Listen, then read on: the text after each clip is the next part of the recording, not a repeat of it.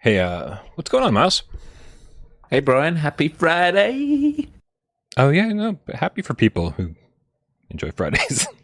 Yep. yep. Yep. Miles, we're gonna make this quick. I, I, I just put a pizza in the oven. Uh, the the timer is gonna go off in Ooh. about 17 minutes. Then we're gonna call this quits because you know, gotta eat that shit when it's hot. What pizza is it? Uh, I- it's it's a it's a fictional pizza. Just go along with it. Yeah. So you can put anything you want on it. What's yeah. on it, Brian? I mean, a little bit of everything. You know what? Whatever Wow. whatever the chat wants. Because I'm not in the mood, I'm not in the mood to argue today, and so whatever right, the whatever next- the chat thinks is right that belongs on my pizza is going on the pizza, and then we can all eat the fictitious slice together. Okay. Next 10 ingredients that are put in the chat goes on the pizza. Game on.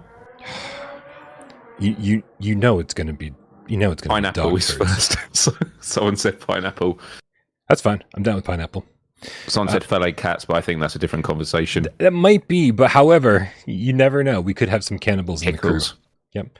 We've got pickles here. Listen, I- Anchovies. so we I, got I've wondered. I've wondered if pickles, like, so you've had cheeseburgers before, and you put pickles on it, right? It's like no. I take them out. cheese. Mm. Go go fuck yourself. cheese, like, like pickles and cheese go together. Shouldn't pickles shouldn't pickles on pizza be good? Could that be a good thing? Okay, so I'm really glad that I think Skittles. Rat Balls just missed the cut. Good. Rat Balls just missed the cut because uh, there was so many amounts of pineapple Okay, and Skittles. dude. James, James Wolfe is eating by himself. Anchovies, olives, and prawns. You are in the other room, my friend. We're not even we're not even sitting at the same table with you. All right, Mm. man. Let's do this thing. Let's do it.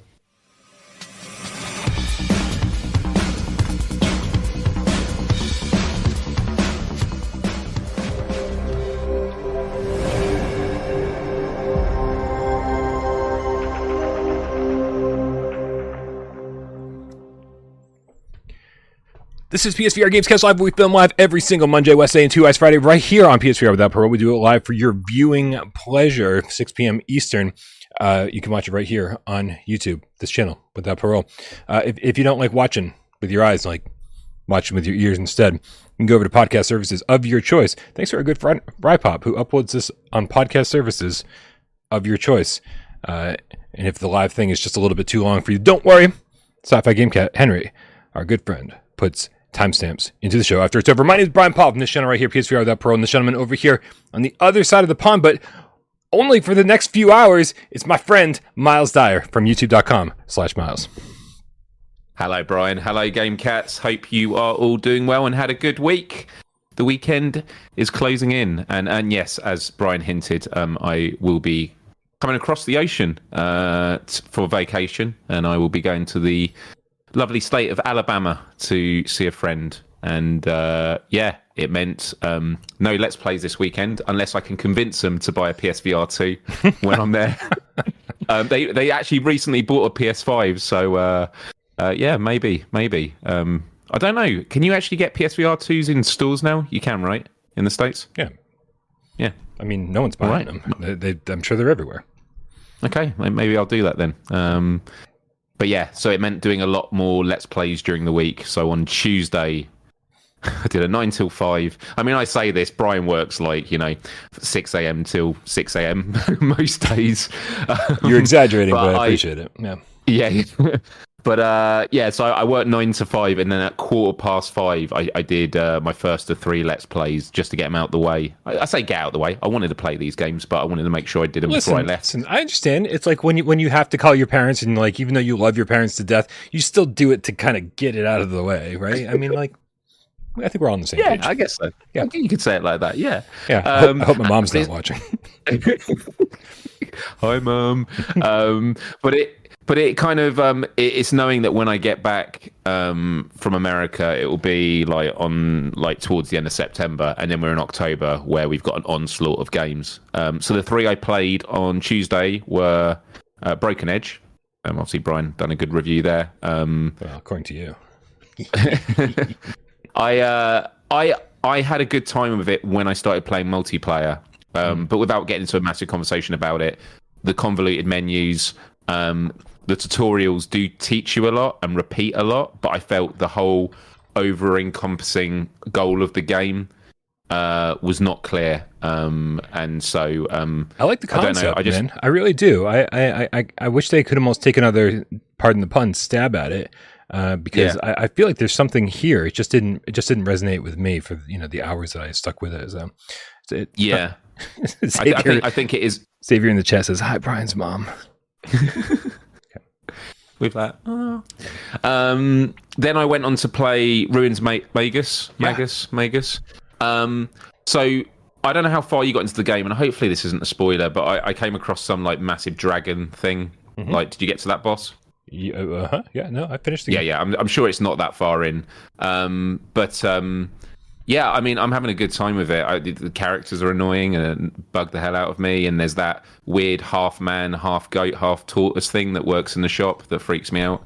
Um, but you know, apart from that, the combat feels decent. Um, parrying with the shield.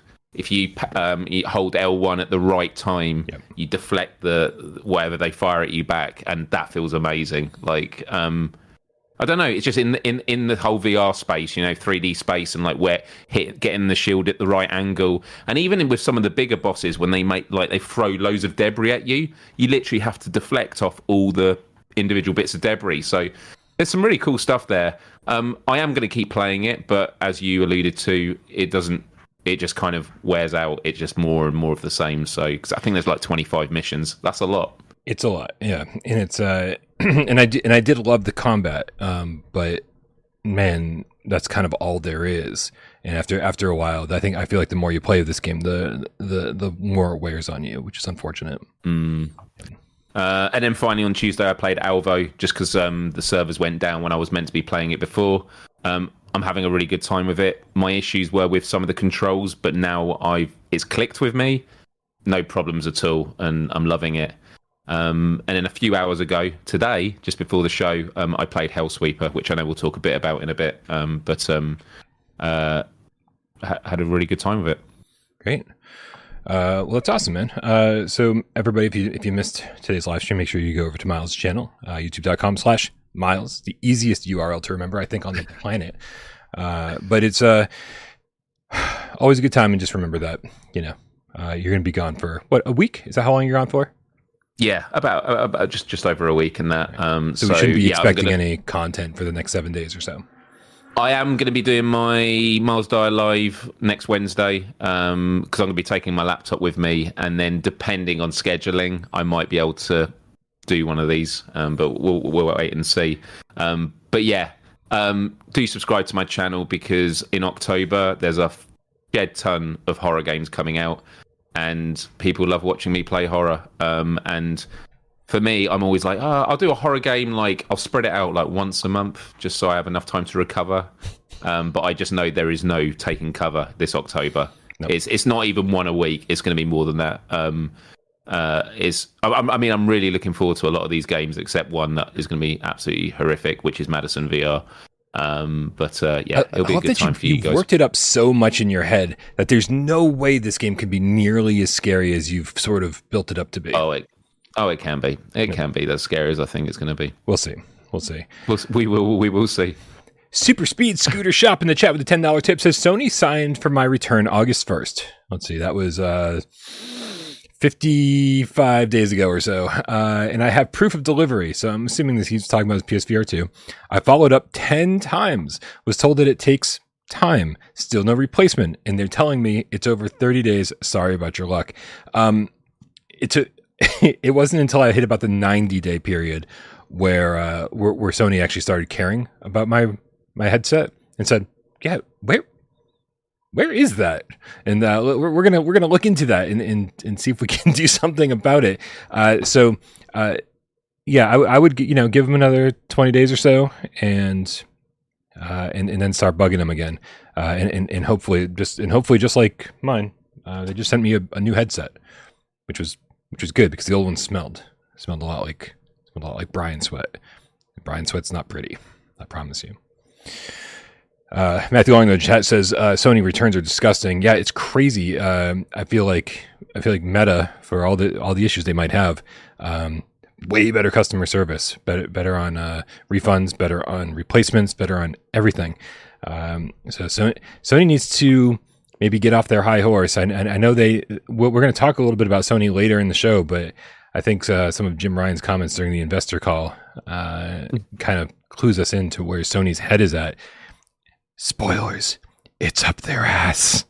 and I know, I know, I've mentioned this before, Brian, but like um, the PlayStation Stars, uh, Stars. loyalty scheme. That, yes.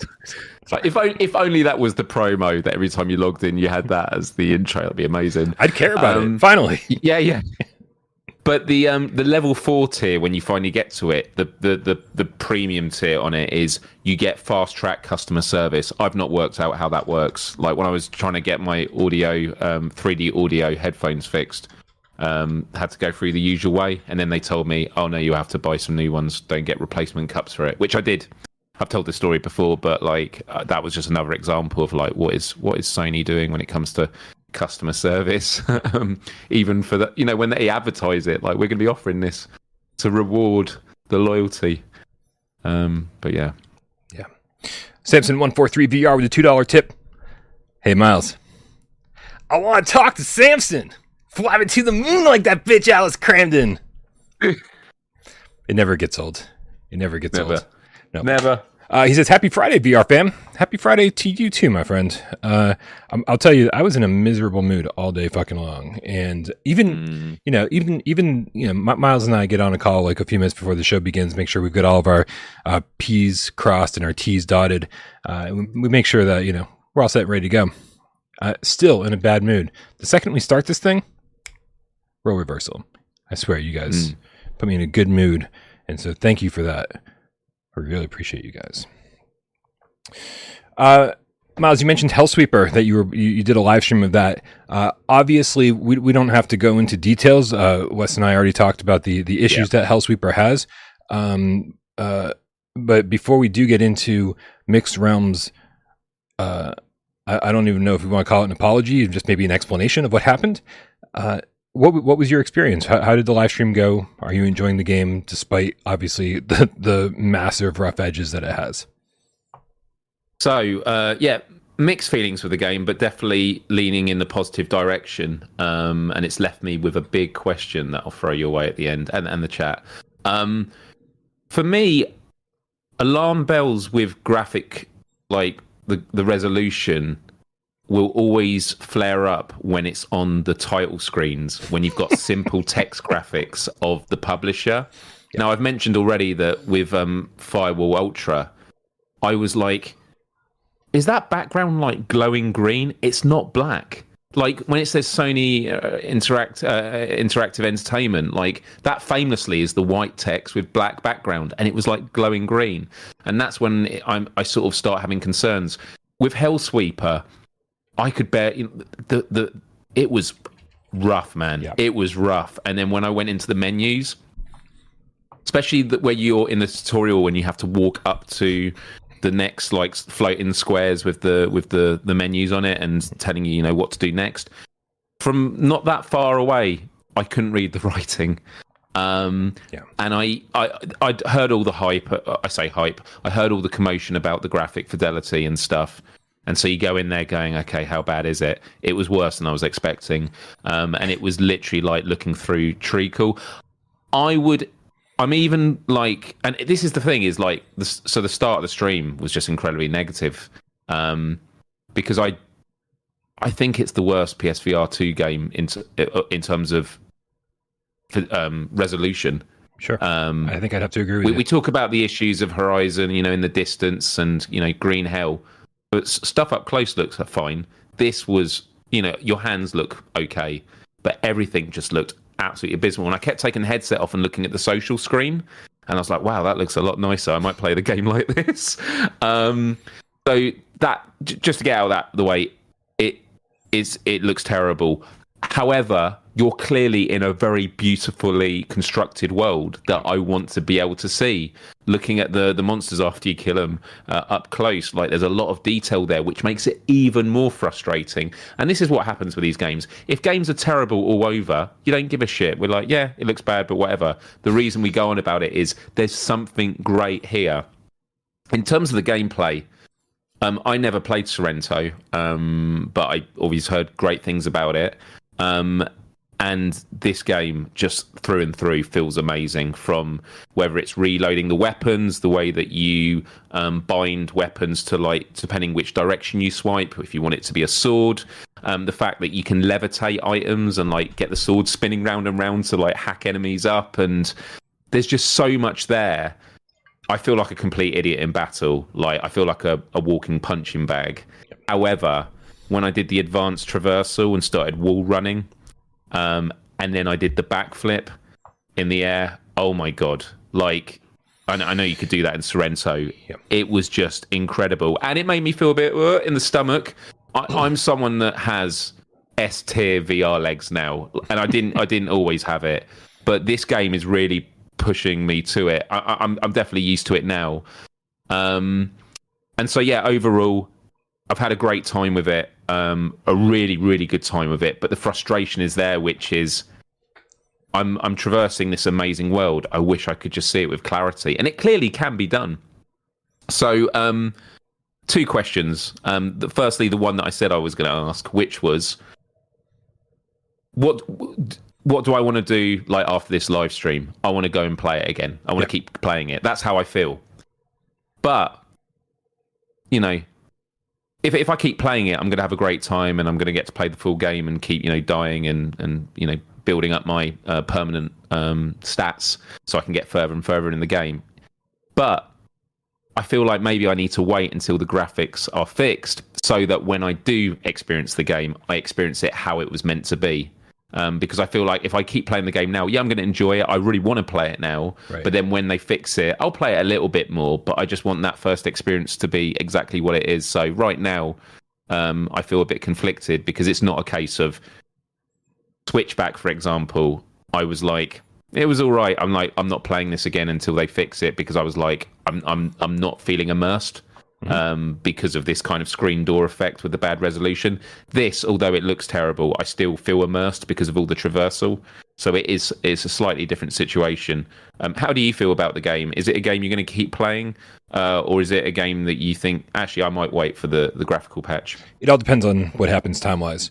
Um, you know, uh, you and I were talking before the show about a game that we're playing right now for review, uh, and I think that that game is ready to go. And we uh, and, and and I should review. I should spend my time focused on that and, and kind of clear the way for all these crazy horror games that are coming in October. And because I I, I don't, but it, but at the same time. Uh, I mean, I, I saw in the chat somebody said it took it took uh, Mixed Realms a year to get Sirento uh, patched up to the way it, it should have been Really? at launch. So you know, i- i- you're rolling the dice one way or the other. You know, do I do I really want to play this in the state that it's in? Well, yeah, because it seems like a really fun game.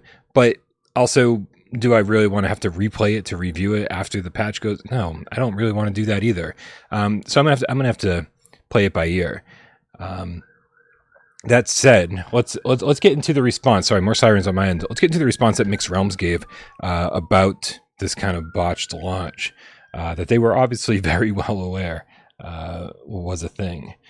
Um, also, Niles Ryan with the five dollar tip says, uh, "Hope this makes your mood even better." Thank you very much. Thank you, Ryan. And uh, I want to make sure we don't get too far behind on tips. Man, bear, pig, game, cat. He does exist, Miles. Uh, with a two dollar tip says becoming a trend un- under par PSVR two games looking bad. Sadly, that is true. Uh, however, this explanation I think actually clues us into why. Uh, so here's the response from Mixed Realms. They say this is a rather long message, so please bear with us. Firstly, we would like to address the early reviews we've seen regarding the graphical hel- uh, quality of Hellsweeper VR on PSVR 2. We generally, we genuinely appreciate your candid feedback and understand the concerns raised. We apologize for the shortcomings. We'd also like to offer some insight into the challenges that we faced. As many of you know, our journey with Hellsweeper began more than three years ago, with the conceptual phase spanning over 3.5 years. So Conceptually, this game started three and a half years ago. The pan- pandemic threw a curveball our way, significantly slowing our progress due to the shift to remote work and the associated communication barriers. The key factor as to why the graphical quality is not as good as it should be was down to a decision we made at the start of development to use what is known as the standard pipeline in Unity. Many of the technological, technological improvements, such as foveated rendering, have occurred in another pipeline, the, uni- the Universal Render Pipeline, URP, Uh, while the VR landscape enjoys many such beneficial tech these days that enables developers to utilize higher fidelity graphics, this was very much experimental, less stable, and less reliable years ago. And the frantic and fast paced action of Hellsweeper made it difficult for us to work with. Uh, the decision was rooted in our belief that action and gameplay are at the heart and soul of Hellsweeper. With that said, teams change and adapt. We are committed to making this shift in a future update. It was regretfully something we could not prioritize at launch given how deep into the development cycle we already were, and with an already existing focus on developing the mechanics and gameplay in mind. Uh, another point we'd like to address is the blame directed at Unity, uh, as suggested by some. Recent criticisms of Unity, especially after their pricing announcement, which, for the record, we're also against, have muddied the waters. In truth, our challenges with adapting Hellsweeper VR to PSVR 2 were largely independent of Unity. It boiled down to the unfortunate timing of PSVR 2's announcement during our development phase and our subsequent decision making. In this, we are blaming ourselves more than anybody. Uh, we want to reassure you that our commitment to improve the graphics for PSVR 2 remains unwavering. Those who us who, who, those who have known us since our Sirento days know that we listen to the community and are tenacious in our dedication to constantly improving the game. Blah blah blah blah blah. They're rolling out a graphics update uh, Q4 of this year, and then more graphics updates uh, next year. Uh, and that's, but I think there's, there's so much to unpack here. I think a lot of people, Miles, forget how uh, how, how the pandemic influence yep. game design. Games that we're seeing now uh, were developed primarily during COVID, where studios had to figure out how to make this shift. And we're seeing the first game post first games from these studios post COVID, and uh, it's and, and, it's showing. That's that's number one. But number two, I, I, think the I think the Unity thing is really important as well because there was there were claims that Unity couldn't even do foveated rendering. I've checked with developers; it's obviously not true. Um, but there's, there's a little blame on Sony here, and there's a little confusion with Unity because you have to develop a, a game a certain way in order to use uh, foveated rendering dynamically uh, in the right way, and, and it's and you can flip a switch in order to make it happen. But then once you flip that switch, you got to go back and change a ton of other shit. Uh, and then Sony, of course, being so cagey about their PSVR 2 plans, this was all happening during this time. They were talking about PSVR 2, but weren't really getting dev kits out there and, uh, and not really saying when it was going to happen. And so these guys were really at the mercy of so many factors.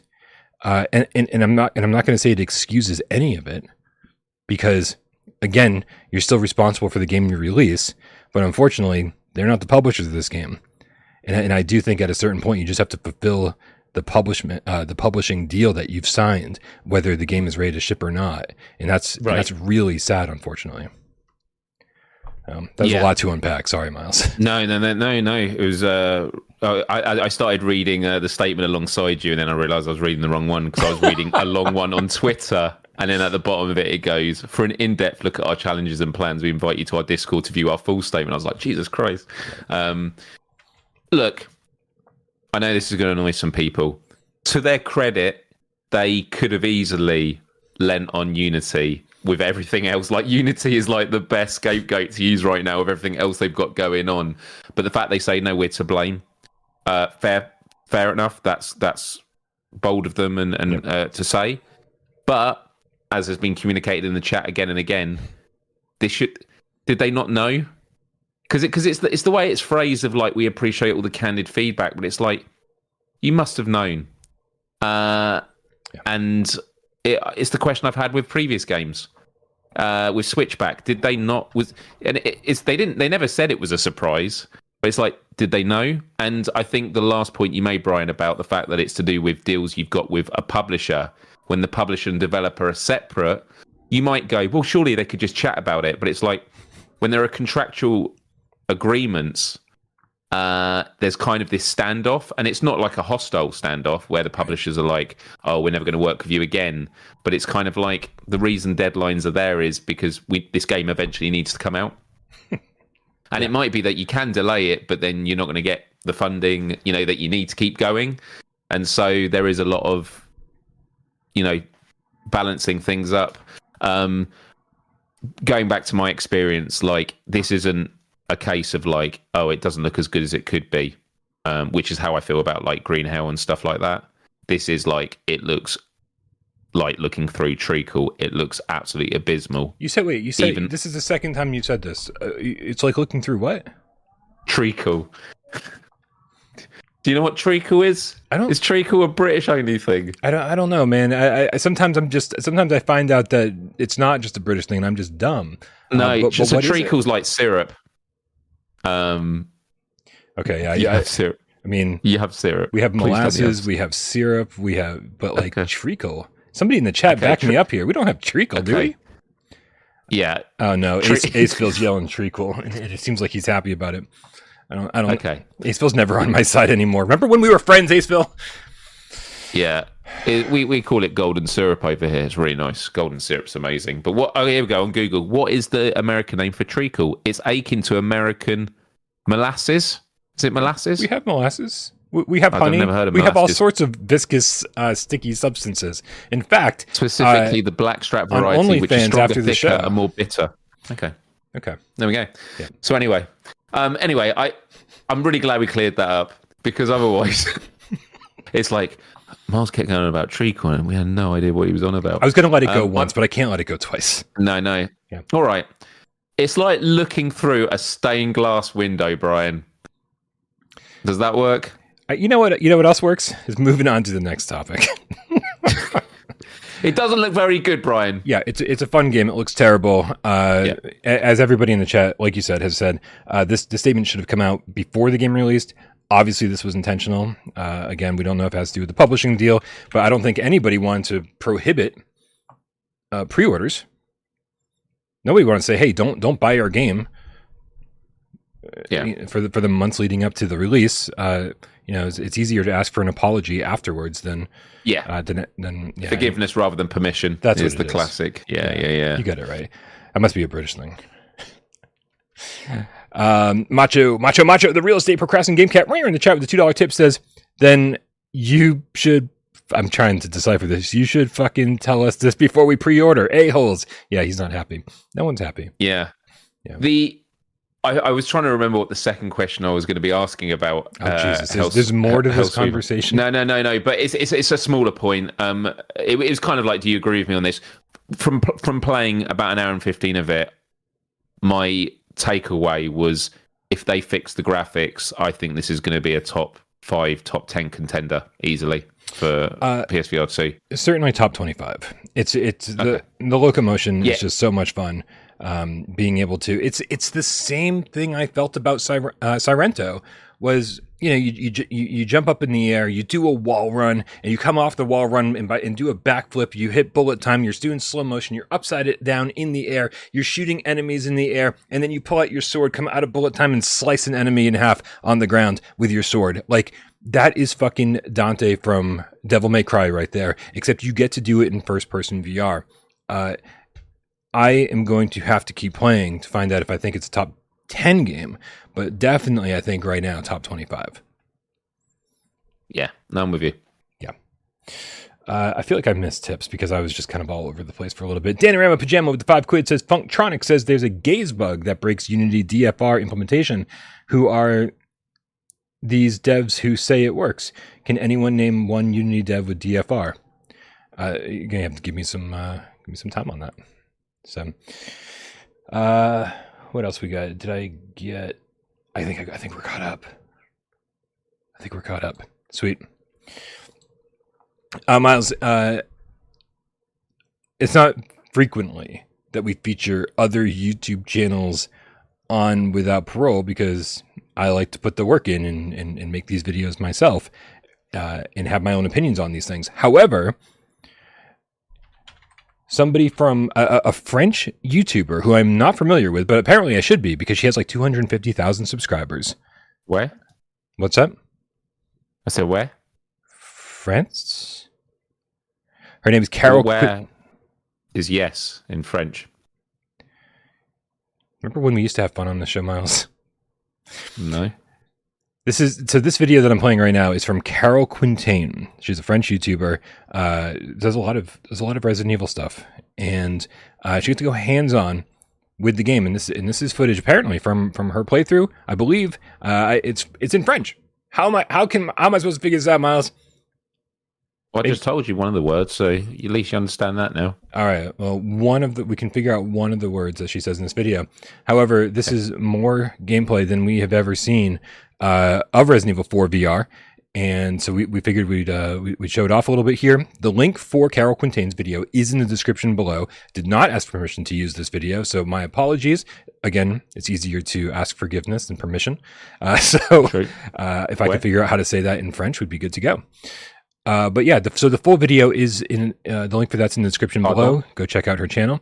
And uh, but this is this is interesting, Miles, because uh, not only are we getting a look at some different environments, some nice lighting here shining through the windows, but later in this video, we do see Leon do a roundhouse kick. And my question had been, since playing the Quest uh, version of Resident Evil 4, are we going to stay in first person the entire time? And the answer is no, you're not. like, uh, we are we are going. We're going to be uh, pulled out into third person to see Leon do the roundhouse kick. Uh, Yeah, I don't know how I feel about it, but at least we still get to do the roundhouse. mm, yeah. Yeah, there's a part. There was a part of me that was like, well, they can replace the roundhouse with just like a massive punch that you see in first person. We don't have to spin the body around, or maybe if you could, I'd be fine spinning around. That'd be great. Um, I mean, Chuck Norris famously said that when you do a proper roundhouse kick, it is an out of body experience. So maybe it's a nice tribute to that. So yeah. Yeah. But I tell you what, Brian. Um, uh, did we did we ever conclude whether um, Resident Evil Village had foveated rendering? I assume it didn't. uh, I believe it does. Okay, because looking at this, I mean, in, in, in the scenes where it's in the dark and you've got darkness around, it's easier to get away with it. But in the lit areas, I can't see evidence of foveated rendering. Like normally, you can see the patchiness of like where they're looking, and I I can't seem to see it on this on this footage. So um, Yeah, I think we had a nice 4K screenshot or a nice, you know, 1440 screenshot uh, where we were, you know, able to see it not in motion. I think in motion you don't see that stuff quite as much. Um, true. but uh, but it, it's it's just so beautiful to look at. It just Capcom are just S tier when it comes to environments. Like just the rooms. It's not just like oh, it's a, a dilapidated room with a couple of broken bits that have clearly been placed in there. It's just it looks lived in. It's it's just the it just it feels like a real location. Um, just the the set designs, if we call it that, it's just unlike anything else. uh, it's it, it, it's a proper AAA flat screen game that's been brought to VR. Like this is it's a treat, man. It doesn't happen very often, and and so it's it's it's not difficult to appreciate the finer things here when we look at this footage and and see things that we don't typically see in more you know indie games. Um, and uh, yeah, it's just it, it's just a it's just a look that we really haven't seen outside of I mean Call of the Mountain uh, and uh, and Resident Evil Village, and so dude I, I was sort of okay with this kind of coming out whenever. You know, like if this ended up being a holiday 2024 title i'd be like whatever man. Like i guess we'll play it holiday 2024 however Hmm. seeing this footage and, and just remembering how great that village was uh, i'm really glad that we know it's coming uh, winter whatever that means. So sometime between january and march basically. Uh, so I'm I'm really happy because I don't think I want to wait much longer to play this. Yeah. Yeah, very It's gonna be pretty good. game. Yeah. Uh, and that kind of brings us to uh, main topic, at least, of today's show, and that is that the invest the investor call uh, transcripts. I would say, I guess, of, uh, of of Jim Ryan's the investor call transcripts Sony's investor call transcripts. I should have written this down ahead of time, Miles, because this is way more difficult to say than I was thinking. Uh, have, have been released, and this is, uh, and we got some kind of insights into uh, Jim Ryan, into Sony, into their strategy for PlayStation Five and PlayStation VR Two, uh, and and you sent me uh, two quotes that we thought were probably uh, the most important to talk about. Correct? Yeah, and and uh, these words, the, these were actually when I was tuning into Mystic Ryan's um, Nice. uh, Let's Talk PlayStation uh, that I watch every Friday. It's, it's an amazing uh, PlayStation show, and Mystic, uh, Mystic yeah, is he, good. I gotta I gotta start watching him again. It's been a little while since I tuned in, but he's good. he's just he's just like not for sensationalism. Mm-hmm. Uh, even when he talks about stories that would be so easy to like lean into, you know, sort of either tribalism or going for the sensationalism of a story. He's just like, no, this is this is what's going on. Like he's very particular with stuff, and so I think he's a he's a he's a really good um, part of the community, and he and he's a, he's a fan of VR. He he loves playing PSVR, PSVR two. That's good. Um, uh, yeah. Um, so yeah, he was he was. This was one of the stories he talked about, and that was how I sort of found out about the transcript. And so yeah, there were these two bits he spoke about that straight away. I was like, yeah, we need to we need to look at this a bit more. Uh, t- take us through this, Miles. What's the uh, the first one is about PlayStation Five specifically, correct? Do you want to take? You want to yeah. read this? Absolutely. So the question he was asked was: Despite the fact that you sold less consoles than expected this year, uh, your profitability has been pretty good you've been able to leverage the PS4 and keep selling, which is encouraging.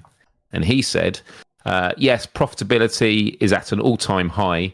First, the amount of time people are spending on the PS5 is massive. Second, the level of engagement on PS4 is significant.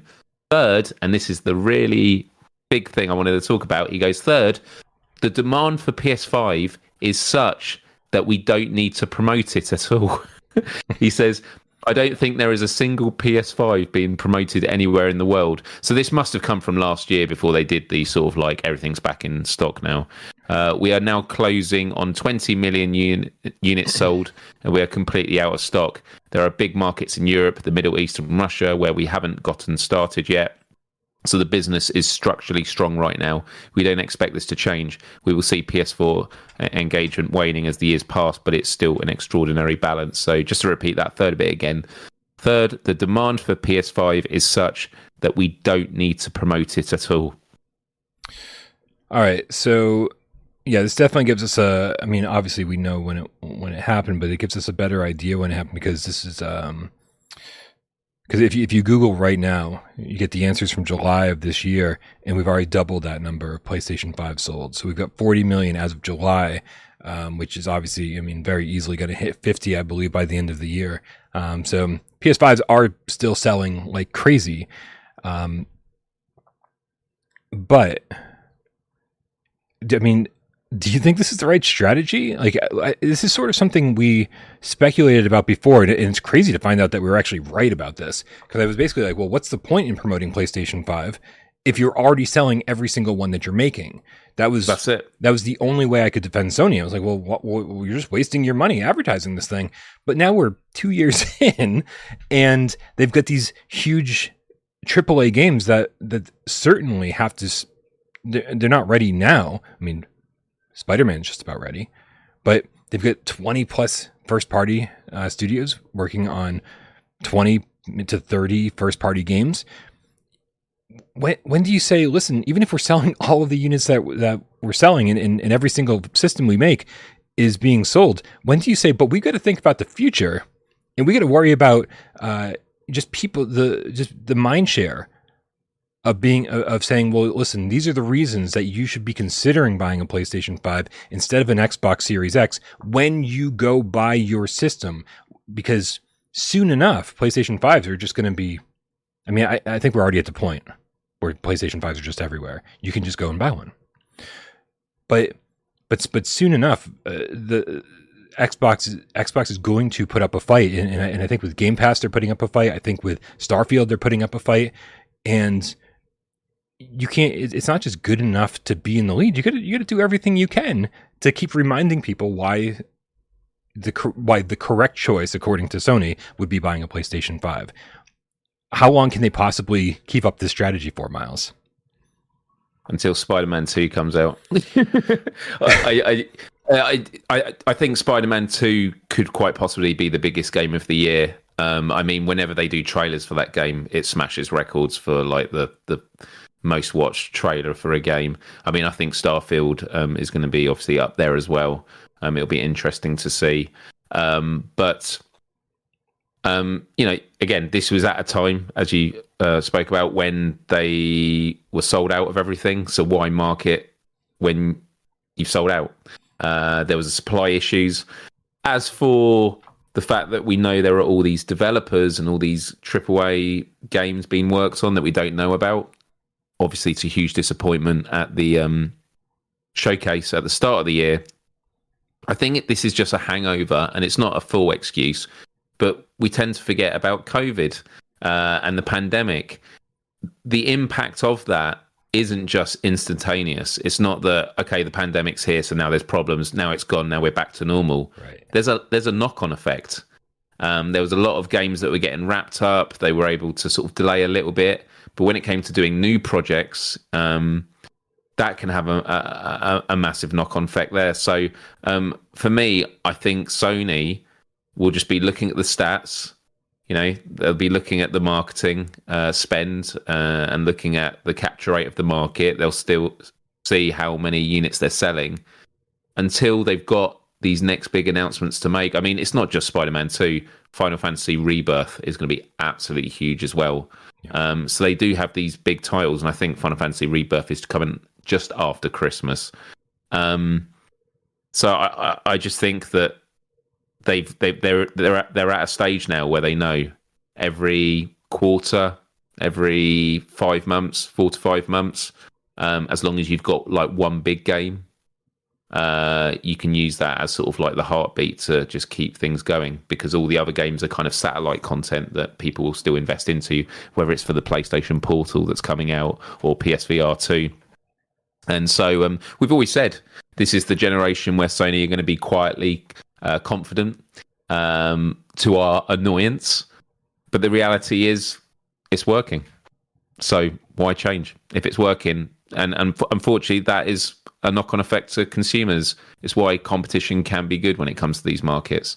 Um, it's why I want Xbox to to succeed because it's good for all gamers. Um, and uh, you know, Sony has shown that they are willing to you know respond when they're threatened. Um, when Game Pass uh, started making all these uh, announcements and there were all these acquisitions, you know, Sony then did Bungie. Although with Bungie, I don't think it was just like, oh, they bought something, we buy something. That would have been a conversation for a long time. But then there was a restructuring of PlayStation Plus and that offering. Um, so it's just the very nature of things. When these big organizations are put on the back foot, they then have to fight back with a better offering. And at the moment, Sony don't have to do it.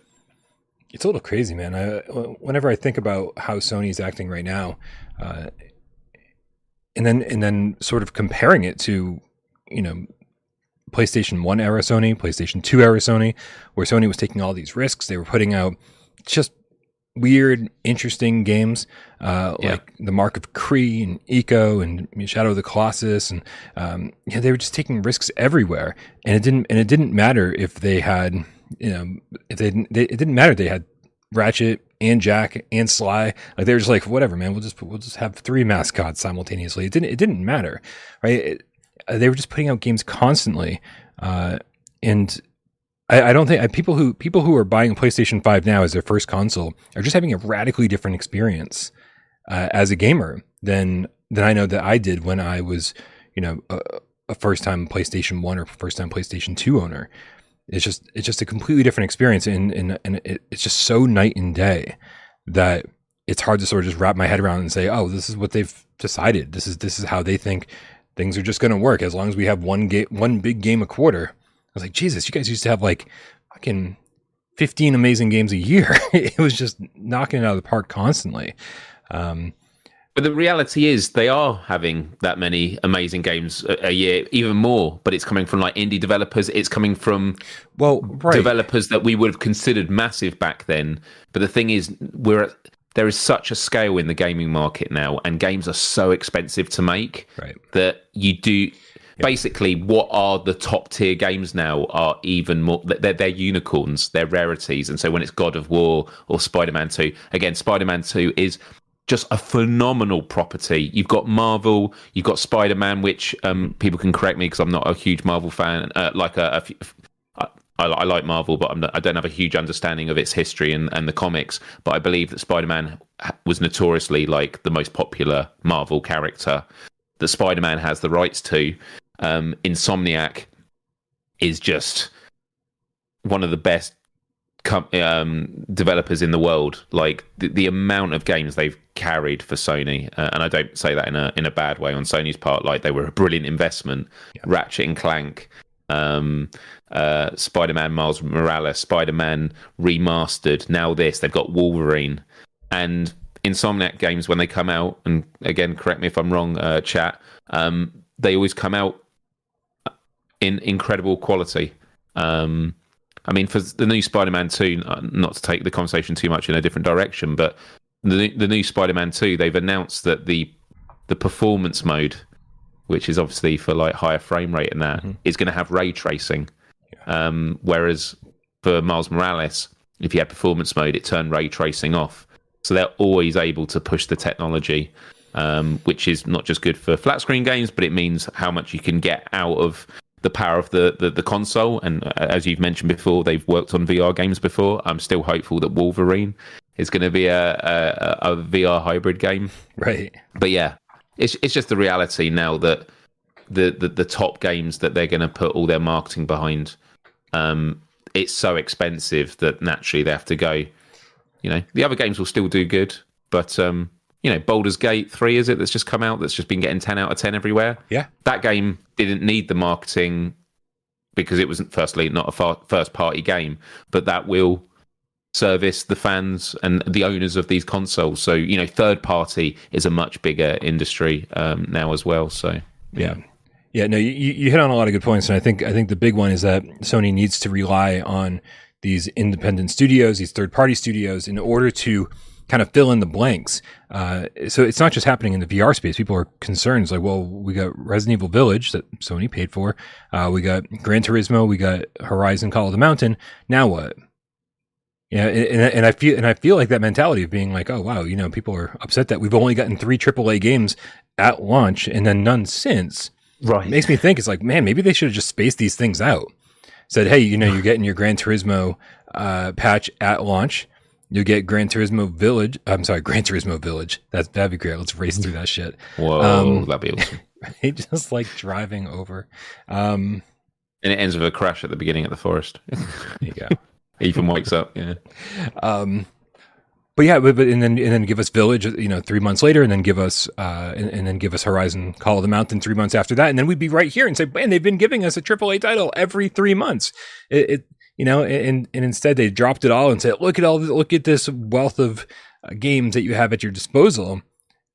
And I think it kind of bit him in the ass. Um, you know, if if you're if you're gonna put out, you know, three AAA games a year, uh, and and some of them being you know things that they paid for from other studios, or some being hybrid games that they they release a patch for, space that shit out right? Because I think gamers have a short term memory problem where it's like, man, look how good we're doing. Like the PlayStation 5 isn't getting this many AAA games uh, this frequently. Right. So, uh, so, so I think, I think, I think that needs to be adjusted a little bit.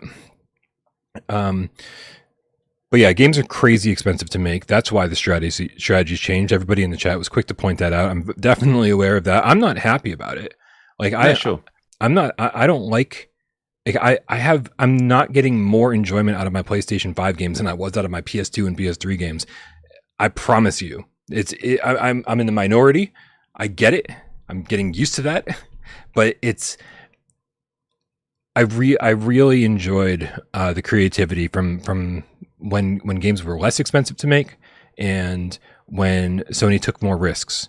And I would gladly sacrifice graphical fidelity. I would gladly sacrifice um, you know fucking 4, k textures in, in, ray tracing. I would sacrifice all of this stuff to see uh, more output more frequently. Unfortunately, the world we live in doesn't allow for that. The world we live in, people get mad. Uh, they're like, oh man, this is just proof that Xbox is more powerful. And then PlayStation 5 gamers get caught up in the console war and say, oh, how come this game doesn't have this, this, this, this, and this, you know? But I'd, I'd love if games were 40 bucks, 50 bucks again. And, uh, and we just expected a little less of them, and we could see them more frequently. Uh, but I'm I'm probably in, in, a super minority there, so I should probably get off my little soapbox. no, not not at all, because I think I do. A lot of people do feel that way, and obviously when I'm sort of ma- making these points, it's not about what what I'd like. It's right. just unfortunately the reality of the market. Because the other component to it is cannibalization of like they could do, you know, more games together, um, like release them more often, and it would boost the number of sales, but not as many sales as if they spread them out more. Um, and unfortunately, when you're producing games, that that's that that expense that are going to shift that many units every day that you space them out apart could, could be what is the difference between one million dollars and five million dollars difference. It's Right. um, you know, Uh, let's take. I'm going to tackle three tips, and then we're going to move to the second half of this uh, quote, the second half of this questioning. Uh, Samson one four three BR with a five dollar tip. I still want to talk to Samson. Uh, said posted a screenshot of this. By the way, he's talking about the Resident Evil 4 video. Uh, posted a screenshot of this uh, in the Without Parole Discord on September 19th. Just saying, uh, we we only do this show three times a week, and and and and you've heard me in West Talk. We go long, like the number. I, I, I it's a little inside baseball, but let me tell you guys something. The run of show for each of these episodes is always twice as long. We want to cover twice the number of topics, and then halfway through we go. We just start throwing out topics left and right because we're like, well, we don't have time for this. We're gonna this is gonna be a four hour show. Um, so, but because Wes and I like to talk, because Miles and I like to talk, uh, we don't always cover all the topics that we want to. So sometimes sometimes we cover news on Gamescast a little bit late. Uh, but we appreciate, yeah. But I do. I want to say uh, to Samson. Uh, I want to say to everybody uh, on our Discord, uh, on Twitter, on through email.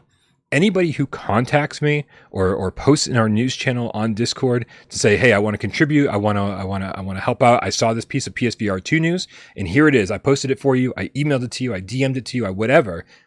Even if I don't respond to you because I'm just fucking crazy busy and I'm drowning in uh, personal messages, uh, I'm not popular. I promise you. I just don't. I'm just bad at responding. Thank you. Like you, you're making my life easier every time you do that. So thank you very much. Uh, I don't want to make it sound like I'm, I don't appreciate it because I really, really do. Um, the, Miles, when, when I used to do this um, back before anyone cared about PSVR, it would the first two hours of my day would be scouring the internet and trying to get in touch with Right. developers and finding news stories. Like they, they didn't they didn't have an outlet really to talk about these things, uh, and, and and try to make a breaking news video about the news that I'm finding. Uh, and so you know you guys have made that part of my life so much easier. why it's an amazing community. Indeed, it is.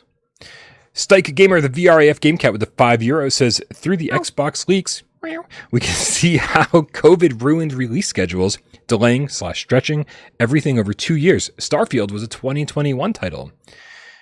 Yeah, I mean, it really just halted everything in its tracks. And I think we all thought that people working from home uh, or adjusting to working through COVID or how, however the, the different companies restructured in order to keep their employees employed and games still in development. I don't think any of us realized how much of a wrench in the works that would become. And uh, it's obvious now. It's become a massive wrench in the works. And the fact that we're getting any games is kind of impressive, to be honest.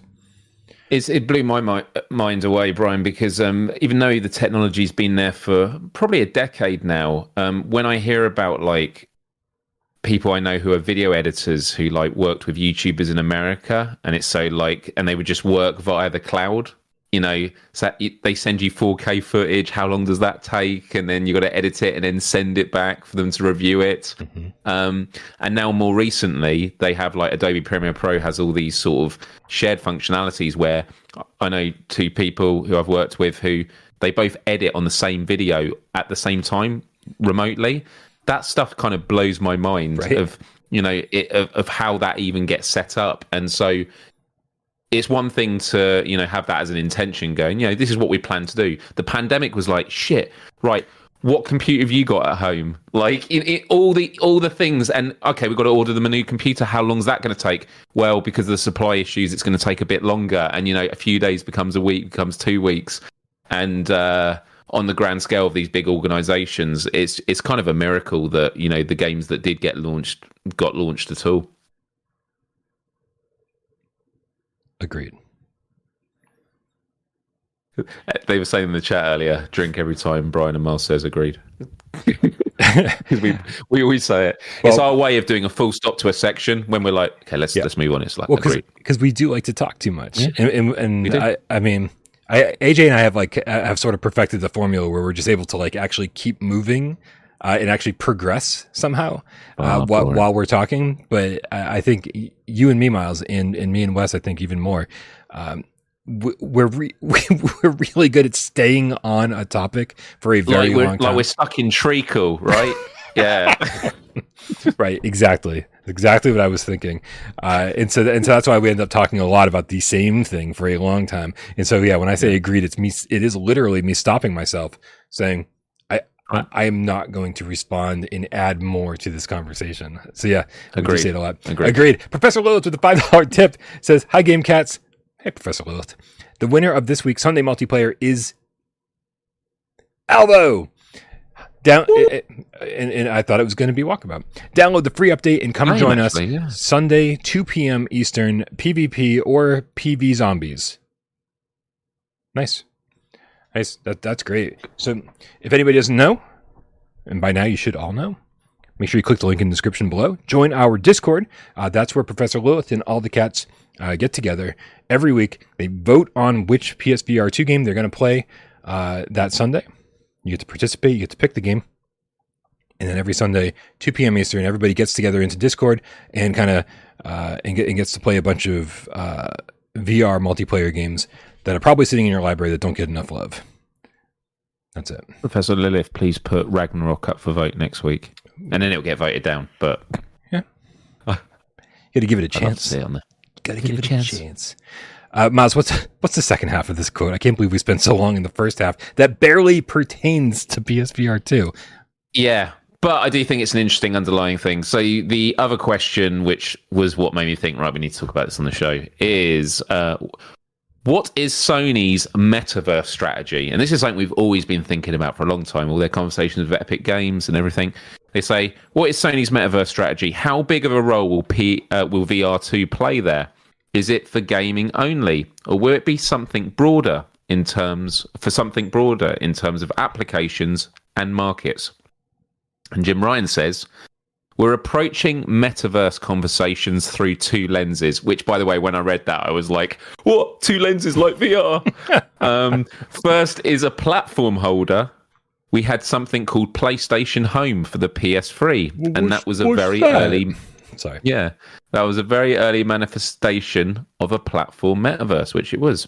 It was probably 10, 15 years ahead of its time. The second is from the studio perspective.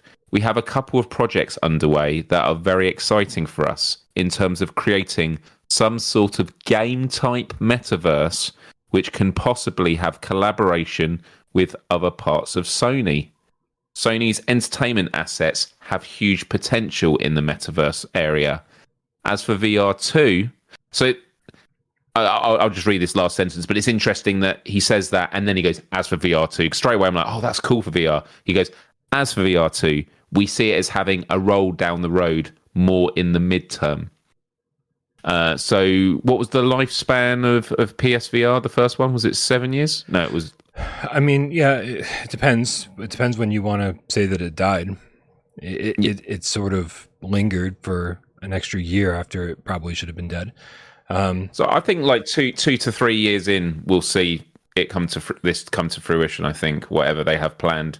But um, my first thought that come to mi- came to mind with this wasn't only obviously talking about PlayStation Home, yeah, but it's the thing we've been talking about with going to the movies and watching Sony films in a virtual cinema with friends. You know, that for me is two of Sony's biggest properties. If you got VR and movies, Yeah, no, absolutely. This is it, the the fact that I think we were all being extremely optimistic uh, earlier this year, late last year, uh, when we were talking about uh, PlayStation VR two releasing and saying, "Are we going to get PlayStation Home on on release?" And I think that was being extremely optimistic because uh, this thing was in beta for years on PlayStation three, years, and, and and I don't I don't think it ever came out of beta. I, I think they just finally killed it one day, and they're like, "This is that, that was fun, wasn't it?" Like, oh man, um, but but really, it was it was such a great concept.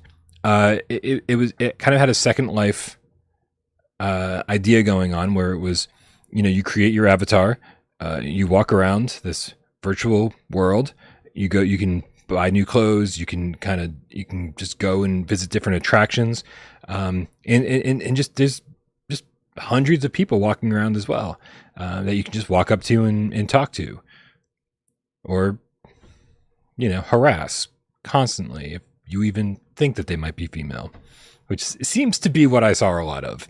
Um, however. it was it was fun, and I I remember on PlayStation Three I used to check in on it all the time. You know, it's Same. like if I was if I was uh, if I if I was turning on my PlayStation Three for the first time in a while, or if I or if I didn't know what game I wanted to play, I would just turn on and go into home and just walk around and check things out, and talk to people, and it was a lot of fun. And and it was and it was fine but it's it's certainly something and it's so good seeing jim ryan actually bring up the topic of playstation home and, and, and recognizing that yes it's great and it was before its time but you you made a point miles that you said well this may not be a vr thing why why why would you think why would you think they would separate home from vr when when the term metaverse is almost ubiquitous ubiquitously referred to in the same sentence, in the same line of thought as VR? I think it's because when it comes to talking to the wider market, you want to catch the biggest amount of fish first before you start funneling. Yep. If the starting point of the conversation is this is for PSVR 2 and you can play on flat screen, nah, if it's like this is awesome that everyone can play on, and if you have PSVR two, you can play it as well. Right. That's how you sell it. Because if you have VR two, yeah, I'm going to play it as well. Whereas we know what happens when you see state of plays and it's like PSVR two. Uh, Five Nights at Freddy's, the new one, didn't say PSVR two on it, did it? It didn't. It was. I think if I remember correctly. I think you're right. um, and I don't want to be too. I don't want to be like sound borderline conspiratorial. But a part of me is like, if it had PSVR two you get a lot of flat screen gamers going, "Oh, it's not for me then." Uh, whereas VR gamers aren't like that the other way around. We're absolutely ecstatic if a game on flat screen is also playable in PSVR two. Right. Um, and so I do think that's it. Obviously, this is an internal conversation, but I do think that when they have these conversations, it is about messaging and posturing of how, you know, if you it's the whole thing of like if you don't tell lies you'll never have to remember what you've said before. Right. and it's kind of like in these situations that if you keep on message in every context then you're not having to worry about changing it. And so it's interesting they mentioned um, playstation home about it being ahead of its time.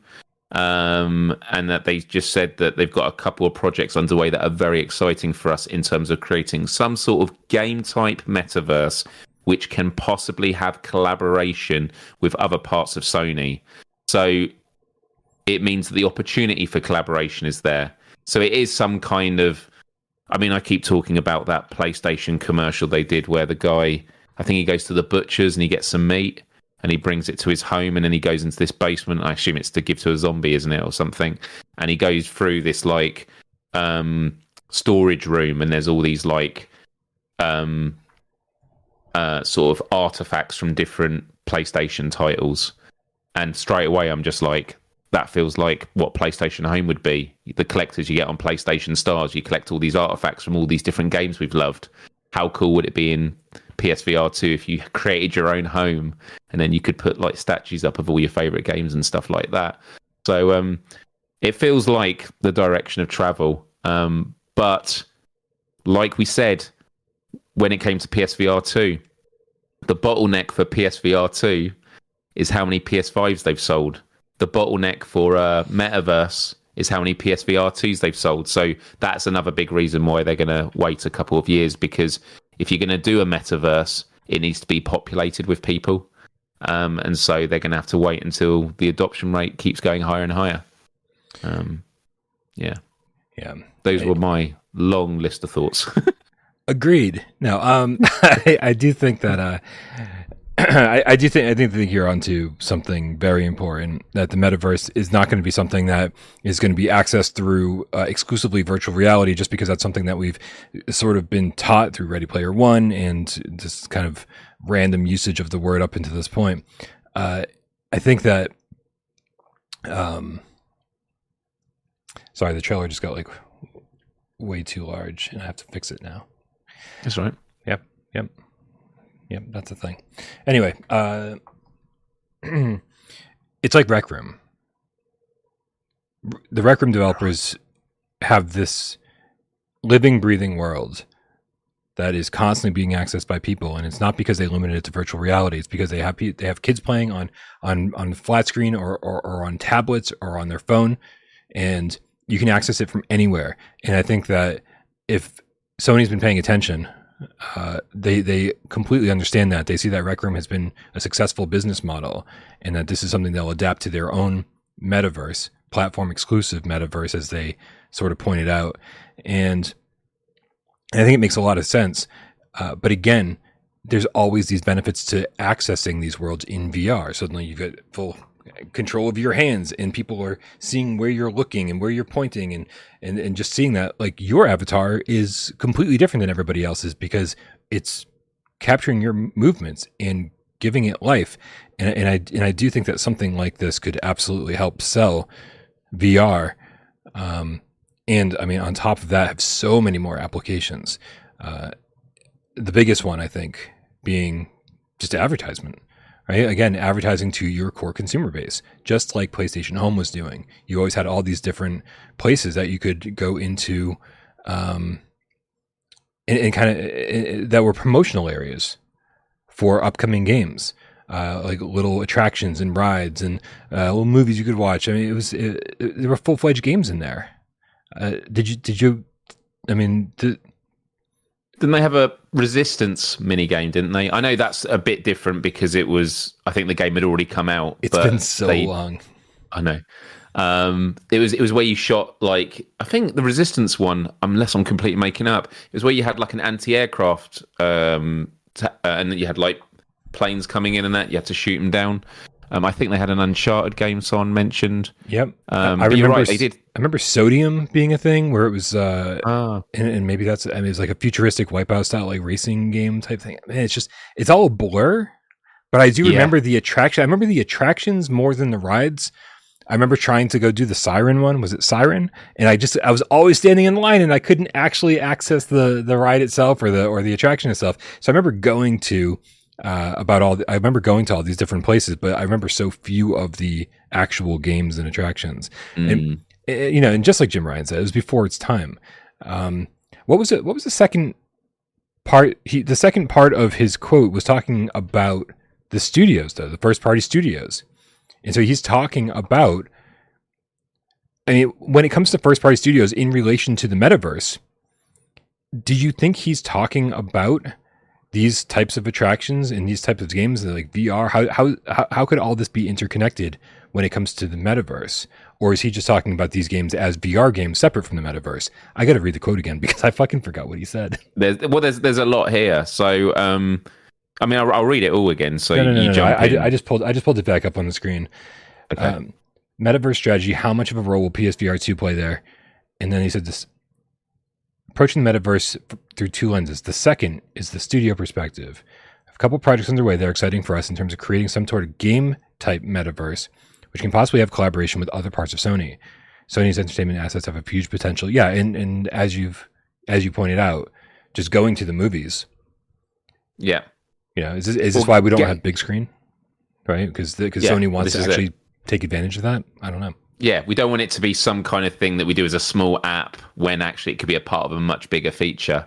Right. You know, this this is something I thought about recently with PlayStation notoriously doesn't allow you to mod games. Um, the thing that blew my mind, I think Wes mentioned on Wednesday that Doom Eternal you can play in VR now. Yeah. Oh, oh, that would be amazing.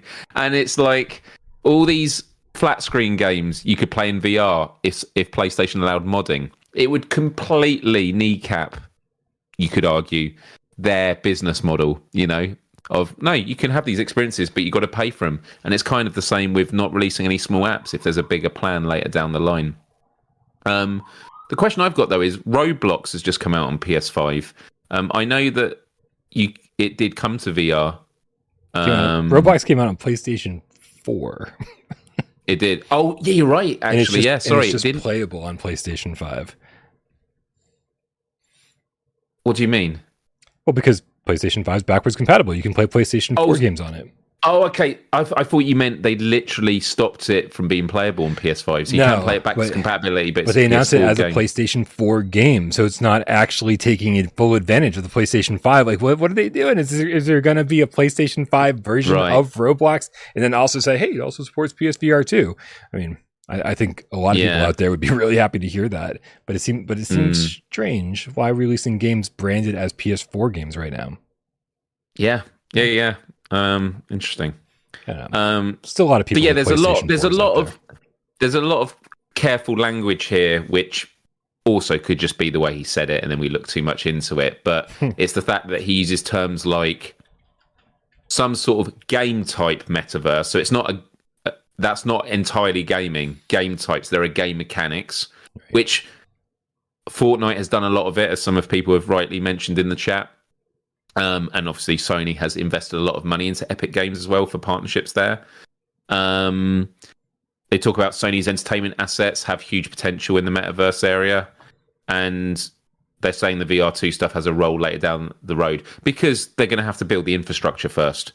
And if you're going to build the infrastructure, kind of like the previous conversation, I think it is why we spoke at length about that previous question, um, which is if you're building stuff at scale, you need to make sure it has the biggest possible, cu- uh, the biggest customer pool that you can serve, and then you can start, you know, tailoring it to niches. And VR is a niche um, or a niche, uh, as I know some of you like to say.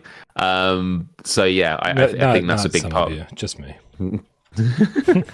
Um, but look, um, I think these two quotes are actually great because I think the first one um, just it, it it it it removes any question about why is Sony doing this. The truth is they're they're they're quietly confident they're doing it because it's a part of the plan. They know what they're doing, and and good on them. If it's working, it's working. And then secondly, with this stuff, they've mentioned three amazing things there. They've mentioned a game type metaverse. They've mentioned PlayStation Home, Mhm. and they've mentioned VR2.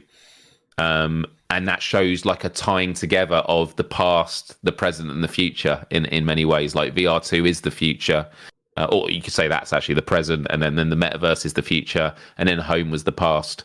Um, and so, you know, these conversations are definitely happening internally. They, it's going to be a massive investment to make some kind of metaverse thing. And what are Sony also investing in a lot at the moment? Like 10 different live service games. Yeah. Um, and actually, that was another question he was asked on the call. I don't have the quote in front of me, but he was asked, like, how many of these do you expect to be a success? And he basically says, well, obviously, we don't expect all of them to be Right. um, a, a success. But he says, but what you define as a success is actually quite nuanced and different. There's different metrics. So it's, it's not just black and white. Um, and we've seen what happened with um, the uh, Last of Us uh, factions game that was, you know, shown to Jeff Keighley. They were like, "We're going to announce something really soon," and then it just went completely quiet. Heard nothing from Naughty Dog at the showcase. There's all these rumors that Bungie stepped in, had a look, and went, "This this is a good game, but it's not a live service game." You know, if you create a live service or a metaverse, you need to create a world that people are wanting to live in. And that's even more important when you make it as a VR version. So these are very expensive projects that take a lot of research. It's not just making a great gaming experience. Um, it's about making something that people want to keep coming back to in competition with all these other live services in the world at the moment and games, you know, that people could be playing instead of this one. So um, they've only got one shot at getting it right. And I think they know that. it's it's funny what you say about the live service stuff because uh, it's they they could certainly put out 10 live service games and if one of them was an amazing success that would pay for all of them i, I think that's that's sort of their strategy i think they're like we're just going to throw a bunch of shit at the wall um, because because every everybody wants their fortnite everybody. That that would be a dream come true for any studio to have this game that's just constantly evolving, constantly you know raking in billions of dollars a month uh, with uh, microtransactions, uh, and it's it, that that makes that make that game makes more money than any first party Sony game ever possibly could, uh, just because of the way that it's designed and the way that uh, the financial elements of it work. And dude, if I obviously don't want Sony to go down the road of being a live service only studio, right? I, I, I, I, I would love for them to have that revenue so they could be the the crazy, wild, risky Sony that they used to be, where they could just where they're just making money hand over fist and saying, "Hey, yeah, let's let's fund this studio. Hey, let's buy that studio. Let's just do this. Let's, let's Parappa the Rapper three. Why not? Let's fucking do it." Like, but but but then I'm nervous that they they see this live service game taking off, and then they say, "Well, this is way more profitable than anything else we're doing. This should be all we're doing." And that's and that's what makes me nervous is that that's kind of how businesses work and so part of me like wants all of these to be failures so that they don't get a taste of Fortnite money because that's I think I think that's when Sony gets dangerous and boring. Yeah. Boy, we've really fucking beat the shit out of that horse, didn't we? Dude, it was, but I think these are two really interesting questions and answers um, because I think it gets to the crux of two areas that we have, uh, you know, questions we had about Sony, Sure. about what they're playing at when it comes to marketing and what are they thinking about when it comes to this metaverse that we keep hearing about and like these VR experiences and these non-gaming things. So um yeah, I mean I'm excited. Um, you know, we we think about how long, you know, PSVR 2's been out for. I'm going to look up how many days now. Uh, it has been uh, 213 days Seven since months. PSVR 2. Seven Dude, months. it's absolutely nothing in the grand scheme of things, and the amount of games um, is just ridiculous. Dude, and next month is going to be the greatest month that VR has ever seen and the greatest month that horror games have ever seen. I'm so excited. I, I, couldn't I couldn't possibly be any more excited for next month. We have we, we have three solid non-horror games and then just a mess of fucking horror. It's gonna be great. I'm so excited. Um Same. We've got Snafu with the five dollar tip says thumbnail made me thumbnail made me half expect to find a drunken Jim Ryan exhaustively spilling his guts, VR, his marriage, etc., to a bewildered Brian Paul. um, dude, can you imagine? Can you imagine if we actually had Jim Ryan on the show? I We'll get him on. We'll get him on. uh, I don't know if that's how being blacklisted Yeah. works, Miles. Yeah, yeah. We'll we'll make, we'll we'll we'll, we'll uh, get you wearing a, a mask with a different person on it, and say, "Oh, uh, the boardroom meeting's here, Mister Jim Ryan. we'll just dial you in." And then you go, "Aha!" Make sure he's good and toasty. He'll have no idea what's going on. Macho Macho Macho, the real estate procrastinating game cat with the five dollar tip says my favorite thing when a new big game would release used uh, used used to be to go to the section of the PlayStation Home and see what they brought to interact with.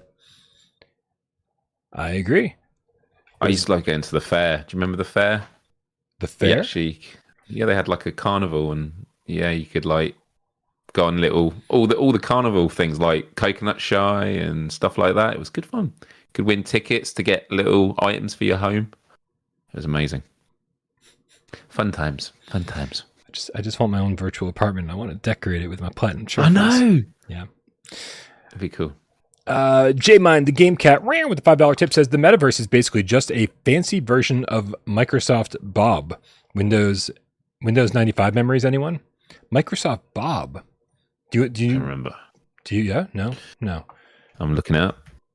Okay. Um. Oh, oh, oh, oh, oh. No, I'm joking. Okay. Uh, I'm looking at now. Cool. Thank, thanks for looking me up because um, I've got too many uh, tips here to to stop what I'm doing. You know, you're going to explain it to me.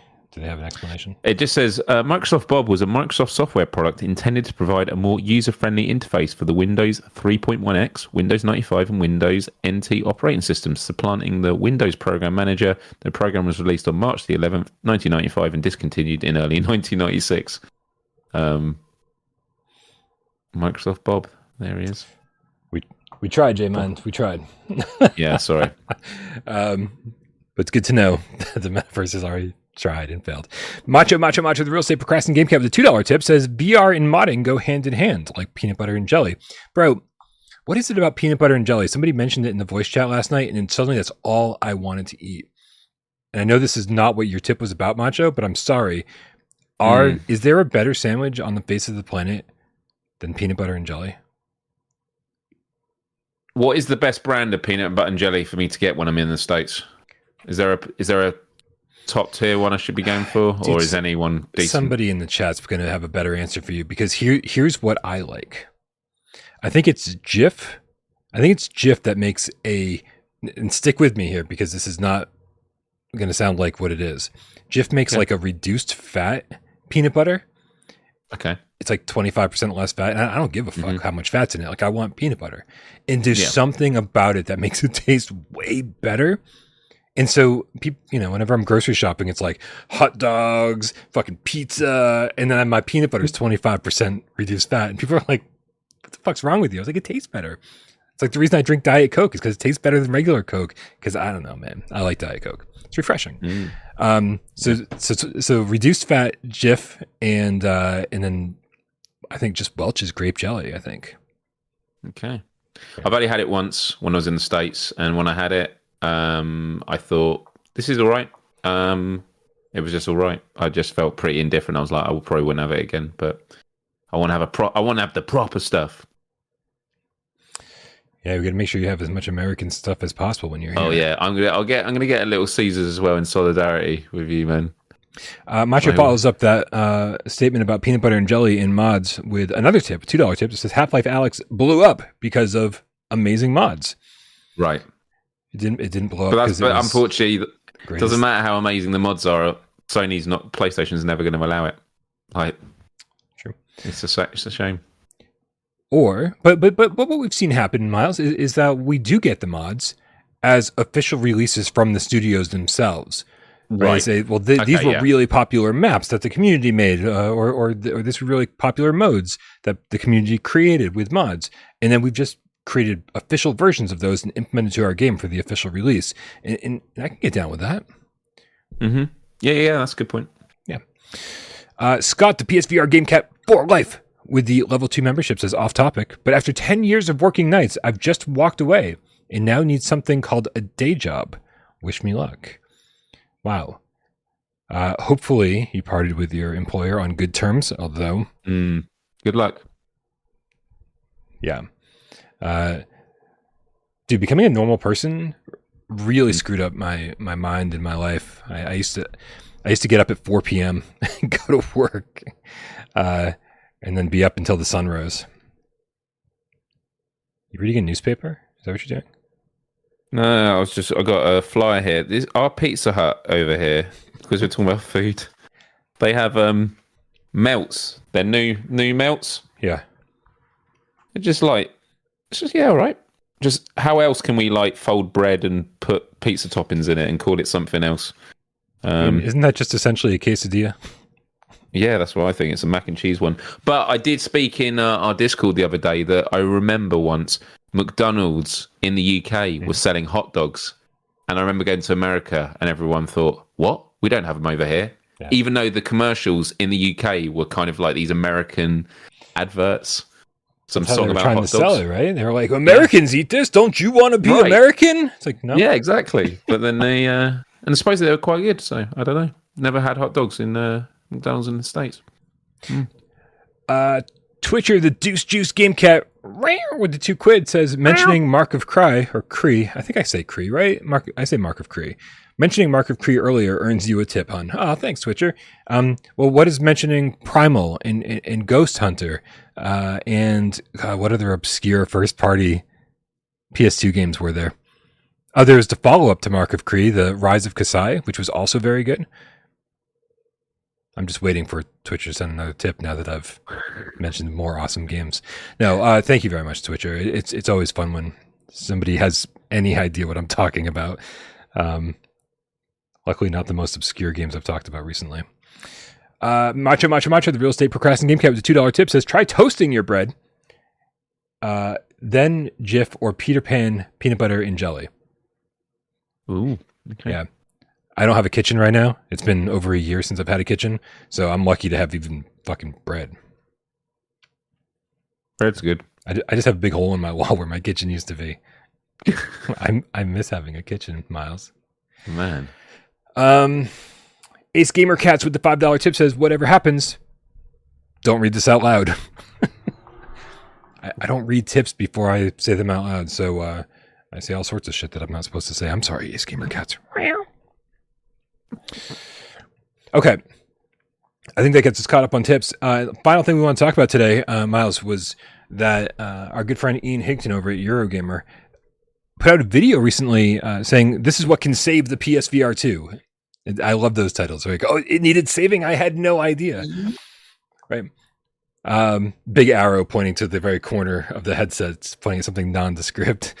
Um, Yes. Ian's face going. No, it, it wasn't like that at all. Ian's not like that. Ian's a good guy, and uh, and, he, and he made a great video for Eurogamer, and a lot of it was yeah, that's that's good. Um, I I mean, I would make fun of you, Miles, but I already do. Your face is in every single thumbnail you've made over the last two years. Although it's technically not my face. Okay, that's fine. Actually, I did it for the Resident Evil one. It was.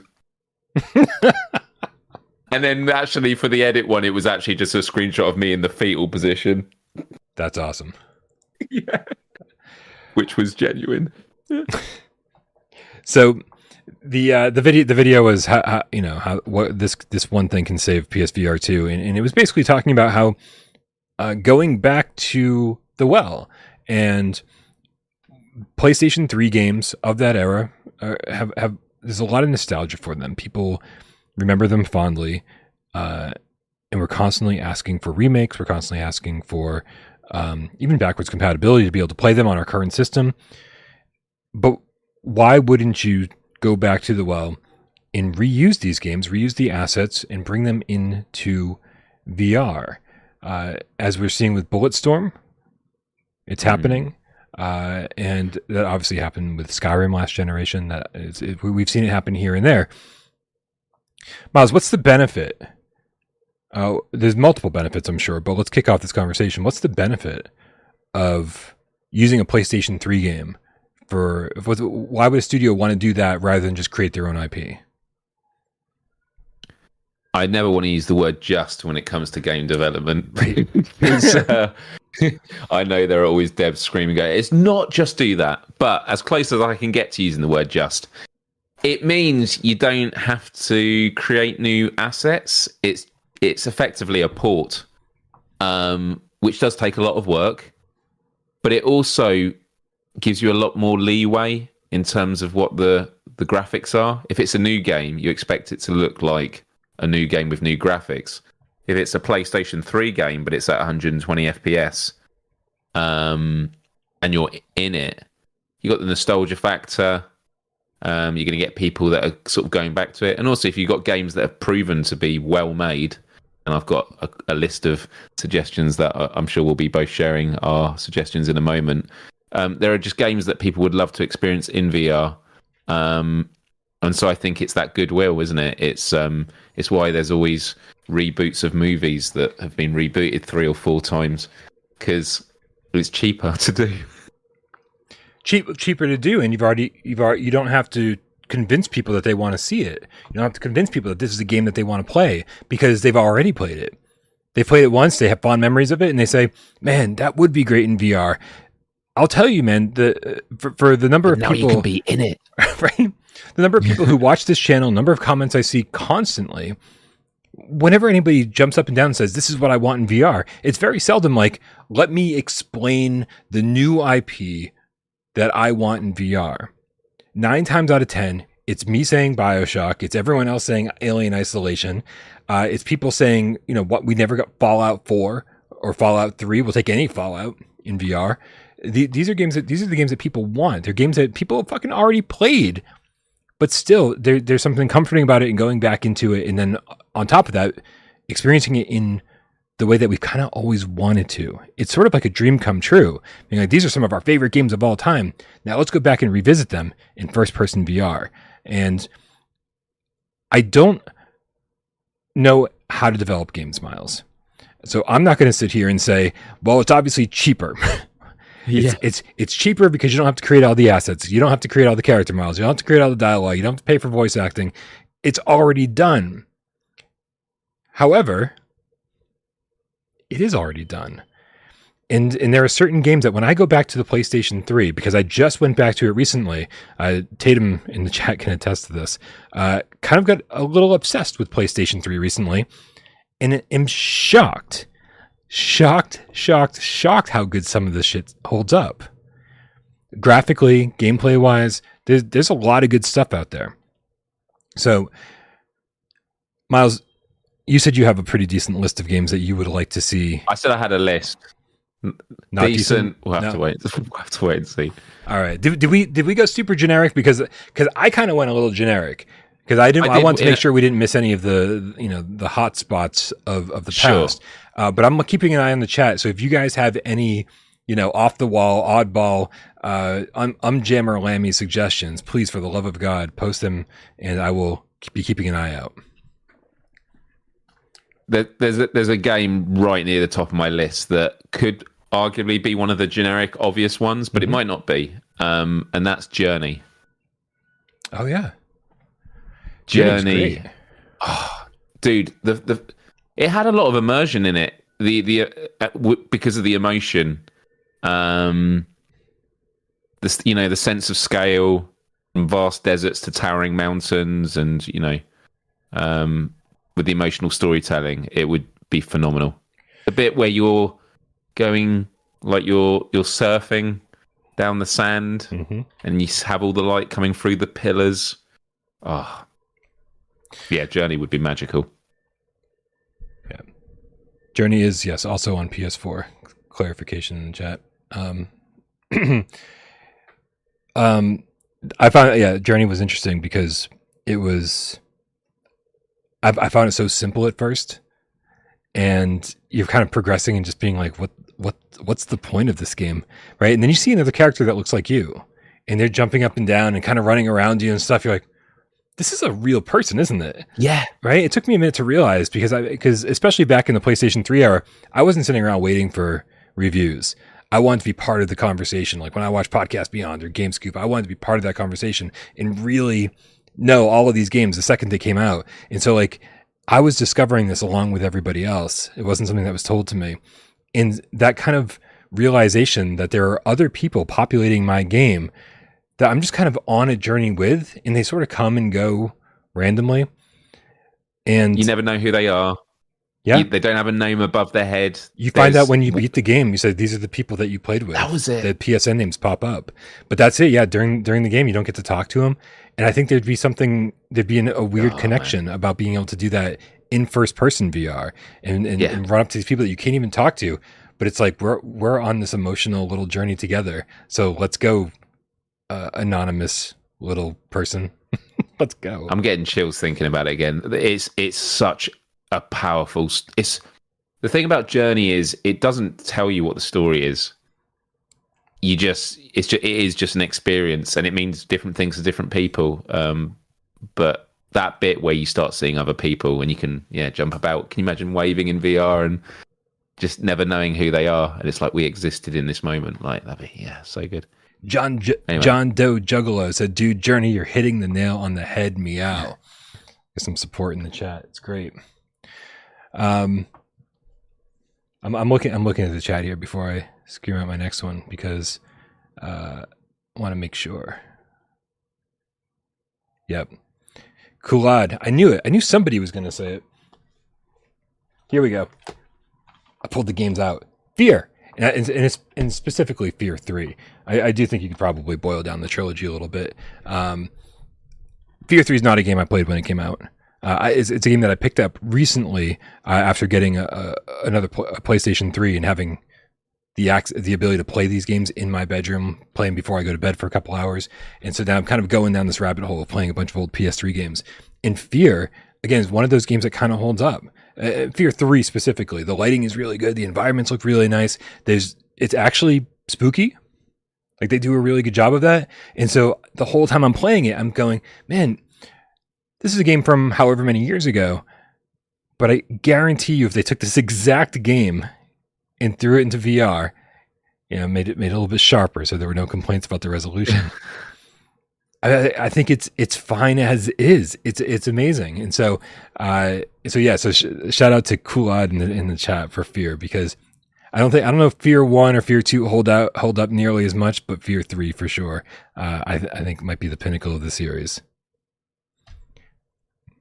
Like it. Yeah. Uh, J Mind the Game Cat with the five dollar tip says Condemned Two Bloodshot would be brilliant on PSVR two, a first person horror melee shooter that was truly scary. What's your familiarity, uh, Miles, with the Condemned series? There was at least there was two of them, I think. There's just only two of them, I think. Is what I meant to say. I'm having a look. Okay, so straight away from Condemned Two, the um the cover um I recognise with the eyeball uh, in the middle. But um yeah, I never played it. Never played it. Um I think the first one only came to 360, and so there was something about the fact that I didn't have access to the first game, and it bugged me. Uh, and so I'm pretty sure that I might. I'm pretty sure I have Condemned 2 in my library, but I don't think I've ever actually gotten around to playing it. Um, first person horror melee shooter. He says it was truly scary. I'm. You've, you've just you've just added it to my list. It's, uh, I'm probably maybe I'll check it out tonight before I go to bed, and then I won't be able to sleep.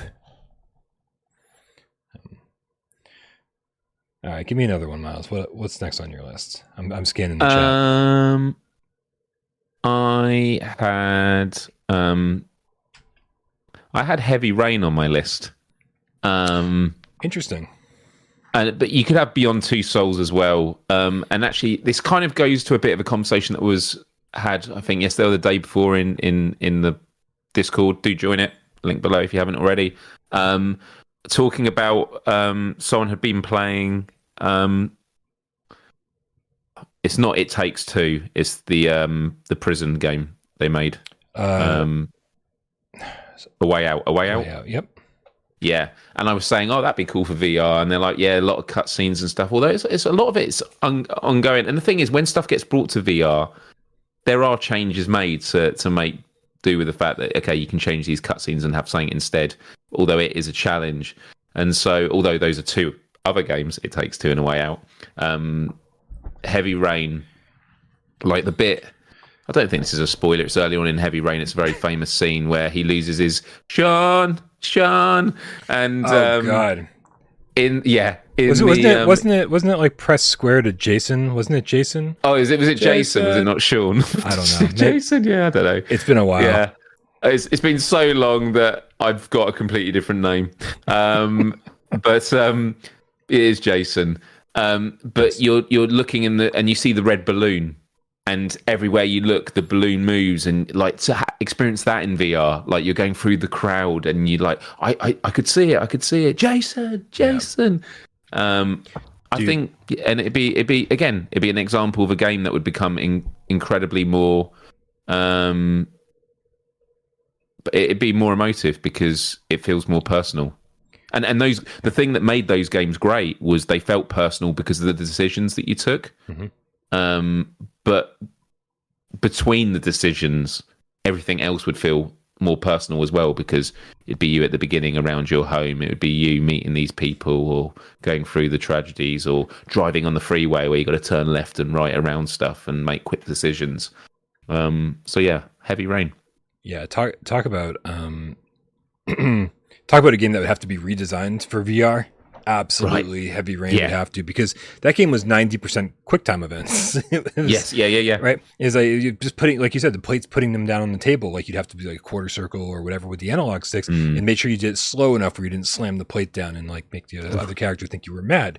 And so, uh, as so I I I feel like that's something that you just have to like would have to give the player full control of and say you, you've taken the plate now you have to gently put it down on the table but like just without a quick time event like you're just literally doing it yourself.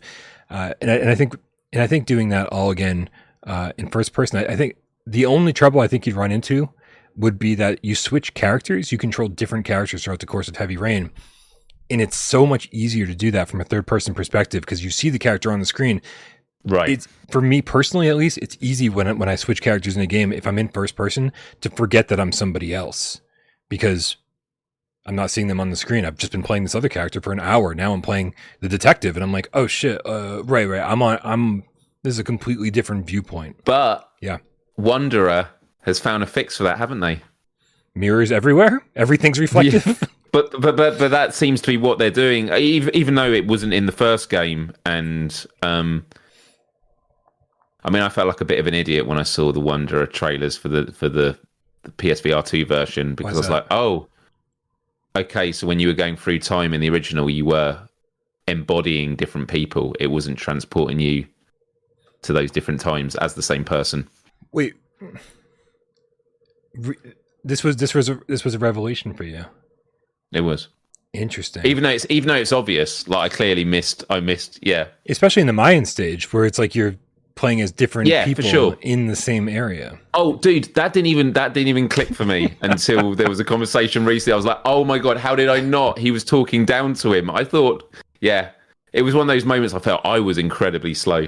You just But, made me um, feel so much better about everything I've ever overlooked in any game ever. Oh, dude, dude. I think also when we because we play so many games now, there's always going to be stuff you overlook. And when I do let's plays, there's stuff where I have the chat absolutely screaming me, going, "How did you not know that?" And uh, yeah. Looper goes, "Did you not look at your hands?" It's like, yeah, I did, but I didn't really think about it. Like, I don't know. Um, it's it's amazing what you overlook. Uh, and so like, yeah, the mirror thing would mean I don't know. It's just it's a way it's it's a way of because because if you go, oh, just look at your hands, will that be the same with heavy rain? Oh, I'm I'm a different person now. I'm a different height. Um, I actually um, platinum this week Creed um, Championship Edition, and this is relevant, by the way. Um, thank you very much. Um, and I never obviously there's a new campaign for the Championship Edition based on the new movie, and I didn't know how it was going to go. And there's a bit where you're Creed, and then you sort of fist bump, and then you whoop, you go into their body, and now you're looking at Creed, and so you actually play as different people, and that's how it's kind of done. Uh, the switches are done where they fist bump, and they sort of let you embody them, and then you're looking at yourself, which was you know it's interesting. There's different ways of doing it in games. oh, uh, What's your next game? agreed. Yeah, agreed. What's your next game, Brian? Um, dude, I've, there's there's too many there's too many suggestions in the chat. Just I- list list list list, list some of them, and then we'll just dive into a couple. I don't know. Okay. Um, well, you know, I got a pile right here. Okay. So this this is a this is more of an example than than an actual suggestion. Okay, because I remember when Rage came out on PlayStation Three, people weren't super thrilled about it. They were like, "Oh, it's kind of shallow, blah blah blah, whatever." Right? But this is a prime example of when you take a game uh, that was okay, maybe even pretty good, uh, on the flat screen, and then you bring it into VR, and it's fucking incredible. I think that Rage, despite being a little bit shallow, uh, is one of those games that you you would get into VR and be like, oh, this is fast paced, and it's just like you know over the top action sirens on my end, and and and I think it's a it's a prime example that I, I don't think anybody wants to continue the Rage IP. I don't think anybody wants to go, oh yeah, Rage Rage one and two were just fucking powerhouses. Maybe they were. You know, maybe maybe they did. Maybe maybe they sold fucking crazy for for id and Bethesda. But I I I do think the proper way forward for that for that franchise is VR because it just at least the first game didn't do anything particularly special. But again, you bring that into VR and it suddenly stands out among the crowd because even a not particularly special flat screen game can certainly be pretty special in VR sometimes. So more more of an example that one right there. In, instead of saying, "Hey, I definitely want Rage in VR," Rage is an example of a game that wasn't great, or it was okay. I mean, I actually enjoyed it. I think I enjoyed it more than most people did, but yeah, That's cool. That's Yeah. cool. hopefully that made sense. No, it did. It did. All right. Um, hey, before you uh, before you give us your next one, uh, I got to get a little bit caught up on tips here. that's fine. All right, so my apologies uh, if this delays things, but we got to get all the way back. Twitcher, the Deuce Juice Game Cat with the five quid said, uh, "Primal, loved it. Didn't play Ghost Hunter, and I've only recently bought Rise of the Kasai. It never came out on PlayStation One in Europe. Uh, Rise of the Kasai, PlayStation Two game, uh, but um, but Ghost Hunter, you should definitely play. I don't know how it holds up control wise, and get through the first hour or two. As soon as you get out of the school, it becomes a much much better game. I think most reviewers probably didn't because holy crap, that game's way better than people gave it credit for. Uh, Austin Tatum with a five dollar tip says Castlevania Lords of Shadow one and two in first person. You can be uh, a whipping and swinging warrior, or in VR as a rat in the sewer. Ha! Uh, amazing suggestion. Again, another series that was not received all that well. Lords of Shadow 1 and 2, I mean, especially 2, right? Were just not reviewed well whatsoever. Um, but yeah, you bring those in the first person. You, you do some of the shape shifting stuff. You get to run through as a rat in the sewer. I think I think we got a winner on our hands, Miles. Cool Odd with the two dollar tip says Kool Aid. Kool-Aid. His name is spelled C U L A D E, and so I said Kool Aid because I'm dumb, and he says it's pronounced Kool Aid. I'll have to remember that. Kool-Aid. Social Destruct with the ten dollar tips. It's a great show. Isn't there something being developed for PlayStation VR two which is similar to Home? It's called Rift XR. Subscribe and hit the like button. Uh, Rift XR has been uh, something that I think we talked about Rift XR a little bit on on a show a couple months ago, but man, what it actually is, I have zero recollection of. I feel like we've talked about so many things, and Rift, for me at least, is is something that has to kind of prove themselves and say and say here it is instead of making a bunch of promises just actually deliver on the promises uh, but definitely interested in checking it out uh, Macho Macho Macho, the real estate procrastinating game cat with the $5 tip says, Wish instead of let's pivot hard to live service, it was let's make all of our old first party classics in VR. Let's revive and reuse great things we did. I agree. And that's because um, I, I, I really don't like uh, Sony's insistent uh, insistence that they should ignore their past. Nintendo has this amazing ability to you know kind of prey on people's people's nostalgia and bring in characters uh, that you remember from certain games, or they remaster certain games. Um, in, in PlayStation or Sony, seems like they like to forget uh, and say, you know what, like Killzone's not really a thing anymore. Let's move on. Like, you know, Sly Cooper's not really a thing anymore. Let's move on. And, and they just and they, and they don't really revisit the things that, that people have so much nostalgia for. And it seems like it seems like a real shame. I feel like that's not only money left on the table, but it's just it feels like you're not appreciating your your own your own studios and and you don't understand why we like you, Sony. Like we like you because we have an emotional connection to you for the last twenty something years, and, and, and these games are those memories that forge that connection. And they're like, oh, we're, just, we're selling PlayStation fives. Who cares? Like, all right. uh, Macho Macho Macho, the real estate procrastinating game cat with the two dollar tip says PT in VR. Fully realized Hideo Kojima VR would kill, dude. I don't remember that PS3 game. Stop hurting me. Yes, we're gonna we're gonna we're gonna give him a break. Um, and Gust- uh, Gustavo uh, Barandas Barandas Gustavo Hideo Barandas Kojima's in the UK at the moment, by the way. is is he coming to hang out? I wish he uh, he's in Guildford, which is where uh, Hello Games are, and it's just by Farnborough, where um, nDreams are. I assume he's gone to visit. Um, oh, uh, who are the creators of Senua's Sacrifice? Um, Oh, uh, Team Ninja or Ninja Theory. that's it. Yeah, I think that's who he's going to say. He posted on Instagram. It was just the Wait, which one is it? to Guildford Station. Team Ninja or Ninja It's Theory? Oh, Ninja Theory. It's Ninja Theory. Yeah, Okay. right, Team Ninja's uh, Ninja Gaiden, right? Yeah. Right. Yeah. But then again, Hideo Kojima always posts random stuff on his social, which could always be like months old. Crazy. Uh, Gustavo Barandas, Barandas, damn it, Gustavo Barandas said, uh, "Why do you call it tips instead of super chat?" Because I used to be a waiter, and, and, Yeah. like that's what I did for my living for like twenty years. I, I waited tables, and so anytime someone gives me money, it's a tip. It's a, it's a sign that they appreciate uh, what we're doing. Super chat in a restaurant? That'd be weird. That It's would be. I look at my table like, don't you talk to me without being blue and, and, and attaching money to it. Um, Yeah. Super cool video, bros. With the two dollar tip says Arkham trilogy. Do you think that? Uh, do you think the Batman, Arkham Asylum, Arkham City, and Arkham Origins? Although, do we count Origins, or or do we just say Arkham Knight for the third game in the trilogy now? Um, do you Yeah. think that would work in first person VR? I'd like to think so. Um, A lot of fist combat. Um, it, th- th- those were games I actually never got to play. Um, I heard amazing things about them. Actually, I do have Arkham Knight um, because it was on a PlayStation Plus. Um, but yeah, I've heard amazing things. But um, yeah, man, like just the Gotham environment. Um, I mean, we've already played a, a Batman game that looked great, but to have sort of this open world with the rain and like just the hardcore combat. Um, going back to what I said about Creed, like mm-hmm. The thing about Creed is the punches feel the impact you feel, the the thud as you're punching away. It's great, and that's what you'd want in an Arkham game.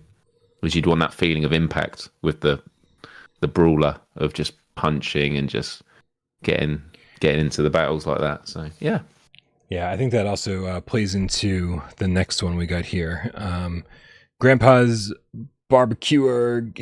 Okay, hold on a second. I need to copy and mm-hmm. paste this because I can't read the whole thing on my screen. Dude, I need I need to get two monitors. I've been using one tiny monitor like my whole life, and I need I really need a second monitor set up because I just got a second monitor and it changed my life. So highly recommend it. I'm gonna have to do it. I'm gonna have to do it. I've got, I've got, room. I'm just messy. Um, Grandpa's barbecue or game cat with the Australian two dollar tip says the darkness in Chronicles of Riddick, dude. Chronicles of Riddick for sure. Right, that, that mm. game is. Mm. I, I, the I believe, if I remember correctly, the beginning of that game is all melee, and so punching enemies in VR would be fantastic. And that, and, and also, if I remember correctly, there's like a lot of climbing and a lot of climbing through grates and things like that. And so a lot of this physicality that always feels better in VR than it does on the flat screen. Um, but the darkness is a great choice too. Darkness is based on a, uh, a comic book and uh, give you all these like really dark powers, tentacles and shit coming out of you. And uh, Synapse showed us that being a fucking super superhero or a super powerful uh, person with crazy over the top powers in VR is can feel really really good. And I think if they implemented those types of powers from the darkness into a VR game, it would be great. Uh, and I think we're going to do one more, and then we're going to get your next suggestion. Alan Hembre D, Cat Allergic Game Cat with the $5 tip says, Shame they didn't do nostalgia, or they don't do nostalgia. I saw Blink 182's new video all about nostalgia. Cried like a baby, and it has a gazillion views. Nostalgia works. I gotta watch that video. I need to watch it. Yeah. Yeah, I don't know what that's all about. I was never a huge Blink 182 fan, but you know, the singles and stuff, I was into it. Yeah. Say it ain't so, Brian. Did you say say it ain't so? Yeah. That's is that Weezer? No. I mean maybe. Is it also Blink 182? Possibly. Well, I agree. I agree too. I agree. Um I think yeah, we got some obvious ones here, Miles. Uh, I, oh, let's hold hold hold them up. Yeah. All right. We, we, we definitely need some Uncharted. I think that goes without saying. Yeah. Climb, climbing in VR works. Shooting in VR works. Climbing ropes. Uh, oh, climbing man. walls. I know what it'd be called as well. What's that? Uncharted Call of the Mountain. yeah, exactly. That's the problem. There's so much climbing in uh, Uncharted games that it would just feel like another. Yeah, it's crazy. But uh, but but all the mechanics that that we we need for an Uncharted game, we've already seen in other uh, in other VR games already. It all works, and so uh, all I mean, what they need what they need to do is um, my feeling on this is that they would need to craft either a new Uncharted game or really figure out what they're going to do with the cutscenes because some of those cutscenes are long. Mm. And just standing around as Nathan Drake in VR uh, and watching Sully talk to you, I don't think would be all that much fun. But yeah, you know, if if you're, it, what they did do some decent, they did do a decent job uh, of allowing that story to play out while you're walking through the jungle. You know, have Sully walking next to you, and you know while you're just casually looking around, looking for collectibles, doing your thing. The story playing out there, that that's when that works. When you're already doing something else and somebody's talking to you. Red Dead, no brainer, right? Yeah. We, we, want open world. We want Rockstar games in VR. Common sense it goes right along with Grand Theft Auto 5, which also came out on PlayStation 3. And less common sense, but a game that I just discovered recently. I, I use the word discovered loosely because everyone knows about this game. I just never played it until like two weeks ago. Dragon's Dogma. Ah, I've actually never played it.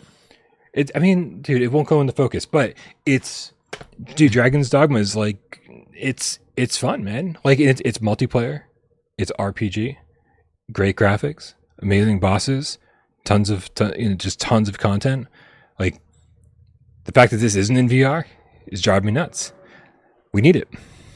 Oh shit! In Dead Island, because Dead Island is the game I've wanted in VR for so long, right up there with Bioshock. Um, De- Dead Island was just so cool, man, because it, it, it kind of gave you, especially the first game. The second game is takes is, is such a departure, but the first game really feels more like an open world. This island feels connected, and and being able to just hop in a truck and drive from one part of it to another after hours of being on foot is just really fucking cool. Uh, and I think I think it would make the the melee combat fun. I think it would make um, it, I, th- I think the entire game would be more fun. Uh, being able to actually be take the role of these people. Be fun. That's those good ones. Thank you. All right, you you, you got to have one or two more, right? Yeah. How about Super Stardust HD? Oh no, we already had that. How about LA Noire? Oh no, we've already had that. Okay, what about the Elder Scroll Elder Scrolls Five Skyrim? All right, joking aside. Uh, next on my list, Mirror's Edge. I know we've got similar games, but uh, Mirror's Edge was on the list Yeah. just because you want to run and gun. It's a good property. I mean, I know you've got Strider and stuff like that, but I just feel like Mirror's Edge does have a, a following. Um, I think it could be a good one. Yeah, I mean that's why Stride exists. Yeah. Joy, Joy said, "Well, if you're not going to do it, we're going to do it." And so, having the game that influenced the game that we got, and actually have it be a full campaign and have it be this full fledged game uh, that had a lot of money behind it, and be, yeah, dude. Again, these games when they came out were like, man, these perfect contenders for VR. And when PlayStation VR one was new, I was adamant. I was like, we're obviously going to get Mirror's Edge in VR. Why wouldn't we get Mirror's Edge in VR? This game was made for VR. And for whatever reason, like, I mean, there's just, there's, there's obviously just not enough money in it for these big publishers like EA. They're the ones who published Mirror's Edge. Uh, for whatever reason, though, we're just not getting them, uh, which is a real shame. It's a real shame because I liked, I liked Stride for what it was, Mm. but you know, you can't beat the source material. That's is exactly it. I'll just I'll just roll off the three I've got left, and then you can pick any that you want to speak on. Um, I got Portal Two here. I think the original Portal came out on PS3 as well. They both did, it? yeah. The, the first Yeah, one was in yeah. the orange box. That was it. So yeah, so Portal, um, Infamous is a top tier suggestion. Like, oh god, Infamous would be incredible, and then Resistance. Um, I looked at footage of Resistance the other day and just imagine being in that world again in VR, just be incredible. Standing next to the Chimera, Yeah. just like towering over you. Playing that multiplayer as well, it'd be so good. But yeah, Infamous, you know, um, just going around the open world, but like, you know, lifting off the the ground with just you know the sense controllers and like just Infamous feels like such a VRAF experience. Flipping cars and again making it personal. Do you actually feel bad doing the stuff that makes you infamous? right. Um, you know, actually, I felt bad flipping that car and that baby in the pram or whatever you do on it. I, don't, I can't remember, but uh, or I might do some good things instead. So yeah, I, I think infamous um, would be great. Yeah. I think Infamous, yeah, that, I feel like that's whenever we talk about games from our past that we wish were in VR, that is a perfect one because we always played as, uh, as, as Cole or whoever the other character was, second son. Troy Del- Baker's Delsin, Delsin Rowe. Is that what his name was? Uh, and you saw him in third person, uh, and, and it was fine, you especially for especially for being that era. Um, I, I I used to enjoy third person games a whole lot more and during the PS1, 2, and 3 era. And I slowly started growing out of that. I think VR had something to do with it. Um, but being but being those characters, and as you said, levitating and feeling that in sense controllers in would be the would be the synapse thing where you just feel powerful. Um, these are the only these are the kind of things that you can only do in your dreams normally, uh, and, and allowing you to do it would just be amazing. Um, shooting things that come out of your hand, amazing. Sliding across electrical lines. I mean, yep. When we think about like you know Spider-Man, the limitations with like the traversal, the way that Spider-Man moves around, Infamous seems to fit the the bit you know fit the mold a lot better of going around a city, and the traversal is he's always upright. Right. Um, It's true. Yeah, and the power of like just like it's been a while since I played it. Don't you just absorb electricity from shit? Yeah. So, like just point at something and just absorb it. Oh, dude! And like when you just lift people up, like it's the the the, the synapse. Um, synapse made me feel a bit about it, but synapse was a lot more clinical because you're in the mind and it's individuals. But like where it's infamous, you would feel yourself as you get increasingly powerful, and by the end of it, you'd just be like. It'd controllers would just be vibrating all the time. The headset would be rumbling Right. constantly. It's And then at the end of it, you're like, powerful. I'm "Shit." buzzing. Yeah, and then by the end of it, you take the headset off and you're like, God, I was a dick. Power really did go to my head, you know? PTSD Um, immediately. yeah, yeah. Yeah. yeah.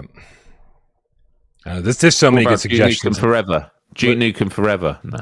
Nope. no. Who said who said in the chat? Uh, Move Master Mick. Yes, I knew knew there would be a, a good cat suggesting this. Beyond Good and Evil, which was a PlayStation 2 game, but I don't think that's out of the question. Uh, Beyond Good and Evil was great. Uh, running around as Jade. Oh god, I can't remember the character names. Uh, you controlled different vehicles in that game. You ran around. You took a lot of photographs, uh, and, and and there was actually some fun combat too. Uh, yeah, I don't know. I don't know.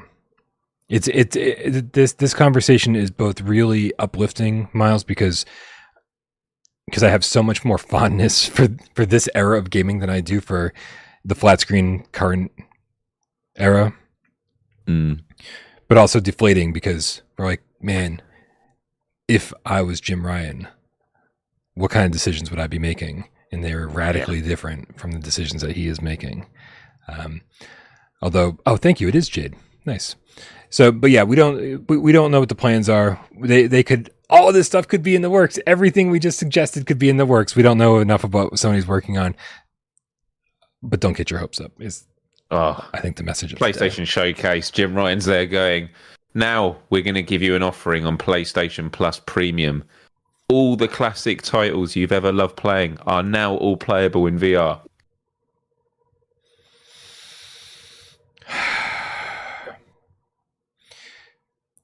Phil Pepe, the Game Cat, with a two dollar tip says Dream IP in VR. He says, "Let's go Dragon Ball Z." Dream IP in VR. So this Is Dragon Ball Z is on my top wish list. I want to turn Super Saiyan. I want to turn Super Saiyan in VR and just feel fucking epic. Yeah, agreed. Dream IP. It's crazy, man. Like there's so many amazing IPs out there. Uh, you, you know, before 2017, I would have said Resident Evil. Like absolutely. Right? Yeah. But now I'm kind of like Silent Hill. Like it's obviously I'm going to go down the horror route. I definitely want some aliens games in VR. Um, Man, So- The Last of Us, just The Last of Us. Oh man, just they, the guns feel so good in that game anyway. Just like and Naughty Dog, like I know people like to shit on them from time to time, but they have such attention to detail. They're such top tier with everything. Yeah. The sound design of clickers. You know that if they worked on a VR game, they would make it absolutely stellar. They wouldn't. They wouldn't put it out until they were happy with it. Um, Rachel, the prisoner game cat 5863 says, wasn't Ian Higton's idea for Sony to fund a porting studio to do this? We need to get uh, Ian H in a room with Jim R. Yeah. And, you know, again, this is something that we've been talking about nonstop for like six years. And so, uh, so while, you know, Ian did a great video, but we, we, we've also been saying this here for a while. See, see what I did, Miles? It's all about I us. see. It's all about us. It's about it's bring it back to us. No, I'm just kidding. Um, but yeah, this is this is something we've suggested numerous times that you play. You know, Sony has a, a studio that's dedicated to porting PC. They should have a studio which which wouldn't have to be huge. This isn't like it's we're not talking like AAA hundreds of developers. Uh, we're talking like a room of twenty people who are really good at VR, who really know the ins and outs of these engines, uh, and and can and can make these things work. And they could they could like twenty dedicated first party employees could probably push out uh, a a great VR version of a game every six months. I, I really think that's true, and and I, and I think I'm underselling it a little bit. I feel like they could they could probably do even more than that, but but I agree. It's a great idea. It's a great idea. Um, macho, macho, macho, macho, macho, macho. The real estate procrastinating game cat with two dollar tip says, "You got my vote, Jim Bryan." Oh, I see what he did. He added a B, and now it's me. Okay, uh, guys, ready for the hostile takeover of Sony? Me and Miles are going to go in and and take it over host hostily. Hostily. Hostily. I don't think that's how hostile takeovers work. I don't think you just go and go, we come in, we come in, we're, we're taking over. Everyone at your desks. And they'll and and then they, and then they go, please um exits just here, and we're like, yeah, yeah, okay, yeah. like we're, so- we're so sorry for disturbing you. yeah, yeah, yes. Sorry, sorry, Jim Ryan. Sorry, Miss Receptionist. Didn't mean to Yeah. bother you. We don't even get to see Jim Ryan. We walk in and we get turned around before we even get in the building. Yeah. Yeah. Hey, Miles, Hey, Brian. you ready to play some 20 questions? I am ready, Brian. Are you ready to Dude. guess my game? I am so ready. I'm going to need everybody's help in the chat, though, because this game's way harder than you think it is. And so I'm going to put six minutes up on the clock, clock up on the counter, the way that Jeremy likes it. And uh, we're going to play some 20 questions. I got 20 yes or no questions in only six minutes to figure out what PlayStation VR 1 or PlayStation VR 2 game Miles is thinking of. Everybody in the chat, let's do this. On your mark.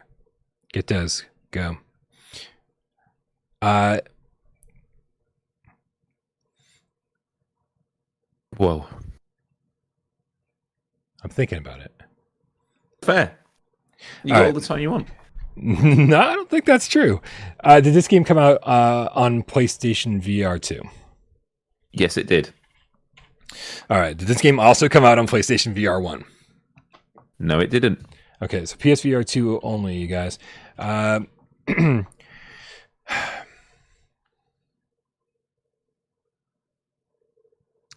this game have a lot of puzzles in it? Uh, yeah, yeah, yeah, yeah. Okay.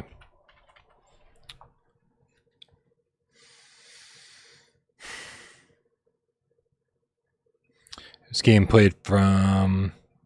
Is there uh, is there any uh, is there any multiplayer in this game at all? Sorry, say that again. Is there any? Any multiplayer? No. Okay, no multiplayer. Tatum in the chat's wondering, did we mention this game even once today on today's show? No. Wow. Okay. Brody's asking if it was an, if it's a known IP. No. Okay. Is this uh did this um is this game a port of a previously Quest game? No. Oh. Don't think so. No. Interesting. That eliminates a lot. Uh, uh, Looper, good question. Was it a PSVR 2 launch title? No. Uh, well, we're definitely eliminating large groups of games. Uh, so, n- not a PSVR 2 launch title. Uh, do you shoot guns in this game?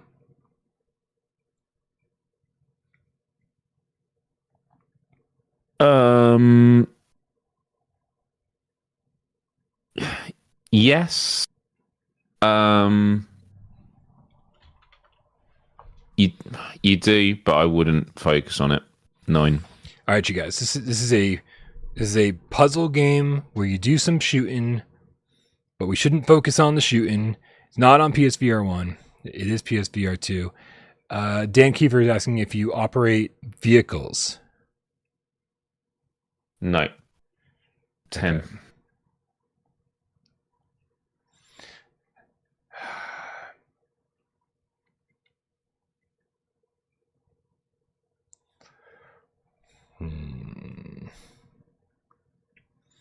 Uh, Tatum Red Matter 2 was on Quest. Red Sea Gaming Cosmodread was on Quest. Uh, Cosmonious High was on Quest. Can you play this on the flat screen as well as in VR? No, eleven. Okay.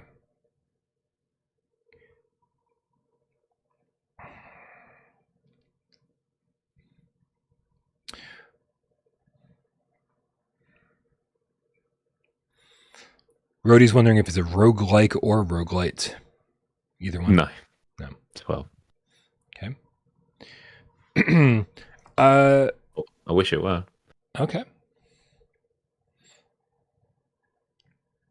Hmm. Interesting. Uh, is this uh, is this ret- is this retro inspired in any way? No, thirteen. I think we can eliminate Masternoid, you guys. Miles is not AJing the fuck out of this. no, I've been very quick on it today, and I did look up uh, for an answer that I normally stifle on uh, early, uh, so I got that as well. Um,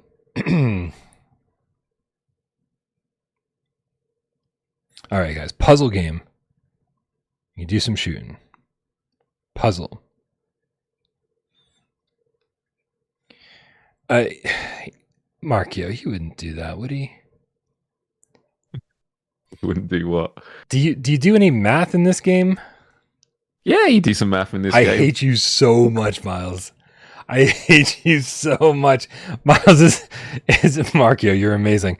Uh Miles, is this Math World VR? It is Math World VR, Brian. Oh my god. On uh, after 14 questions. Yeah, nice one, man. Un- um, I would never would have gotten this. Thank you, Markio. Dude, as soon as I saw him ask it, I wrote down his name and the math game, like as a like I'll kind of give it to him as the first one to guess it. Uh, but Here's yeah, my- as soon as I heard you say it, that's why I laughed. If I didn't hadn't seen it, I would have covered it up a lot better. This game is terrible. And my favorite thing about this game is that you recently tried to go for the platinum and And found it's out broken. that it's broken. So I spent like half an hour doing some pretty good maths, and then I lost all my um, yeah, like it was, it was like a roguelite. Every time you start the game, start from scratch. Um, yeah. Um, you do shoot has some better guns, basketball mechanics than Down and Out though. but only mildly. No, I'd say it's a lot better. Does it kind of launch from your hand? Like then it's like A little bit, but I don't know. The, the the first one, the carnival darts, Yeah. that is really difficult. But then once you get the hang of it, I mean, the strategy is you go for the bottom row and then you start working up. Just so if it misses it and goes below, you're not going to hit an odd number when you need an even number. Um, just for anyone that wants to take notes on how to, I can't believe you're you know, you've become a developed math wizard. strategies on Math World. well, it is. It's, it's important when you're learning maths. I, I think you I think you need to make a tip video. For They've all the told people, me for all the people just starting out in Math World, You- That's true. That's they- true. you know, pe- people think it's people don't know what to do. It, there's a lot to there's a lot to take in. Although I will say, I did actually make a tip video this week uh, that I just posted on Twitter. It's not something for my own channel, uh, although I might do it as a story post. Uh, but it's for the platinum of Survive. So anyone that wants to go for the platinum Survive, it's really hard to grind that level 60. Uh, sometimes I would spend 15 minutes with friends and go up a level. Other times I'd spend an hour with friends and not even go up a level. I found a way of going up a level pretty much every three to five minutes. Um, so I've posted it in the Survive channel on um, Without Paroles Discord. Go join it. But yeah, anyone else that is is working on that, um, hopefully that helps you out. Miles, thank you so much for hanging out with me. Uh, I know you still got to get some packing done. You got to get out of here. You got to leave leave the country and come to my country. Um, Yeah. sa- safe travels, Indeed. my friend, man. Thank you so much for being No, here. today. thanks, man. Um, yeah, yeah, it's good. No, I'm going to be packing straight after this. Uh, there's some VR games I just want to keep playing, but I, I should pack and then see how I do. And then I'm I'm scared of like oversleeping the alarm. Uh, although my flight's at 2:20 in the afternoon, so uh, it's not too bad. Flying with American Airlines should be cool. bad at all. Two twenty in the yeah. afternoon. That's amazing, actually. I feel like I'm always flying Yeah. out at like five a.m., four a.m. It's like I've got to go to bed before I. I've got to wake up before I go to bed. Usually, but I land in Birmingham, Alabama at um, 4:20 in the morning my time. Uh, so it's If gonna you got 'em. Yeah, um, but actually, something I would request any game cats to recommend uh, and just put it on the Discord in the Ask Miles section is um, I'm always paranoid when going on flights with like entertainment.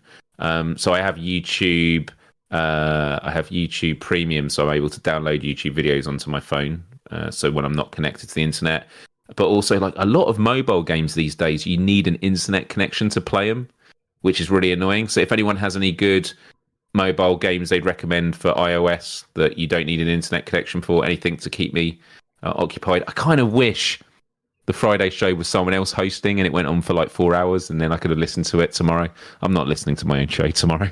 And I've already watched the AJ and West one. But um, yeah, any podcasts or stuff like that, any suggestions, would really appreciate it. Well, I'd just take my PSVR 2 with me. Set it up. Just gonna sit on the plane with the PSVR two plugged in. PS5. I'll just Nice. slot it there. Right. Just Play run some a, Hellsweeper. run a power Take cable off the up into headset and cabin. everyone around me's got black eyes. Nice. Oh, Oh, look at that tip. Brian, That the best works. influence on YouTube. Uh, VR Spaceman with the 729 Titan AEs. AED. I don't know what that is, Not even sure. but that's So- awesome. Brian, the best influencer on YouTube. Thank you so much, for VR Spaceman. That's very sweet of you to say. We know it's not true, but we still love you for saying It is true. Uh, I could never compete with you. And Silver Nexus with the level three membership says, "Take care, be merry, and game on, game cats." Thank you everybody for being here uh, and, uh, and and spending your Friday evening with us. It, it always means a lot. Um, a lot of stuff going down. A lot of games to be talking about soon. A lot of games coming out over the next month. It's going to be crazy. Uh, the 100k subscriber uh, milestone is going to be happening soon as well. Within, I, I- mean, I guess about the next two weeks or so, if things stay on the current trajectory.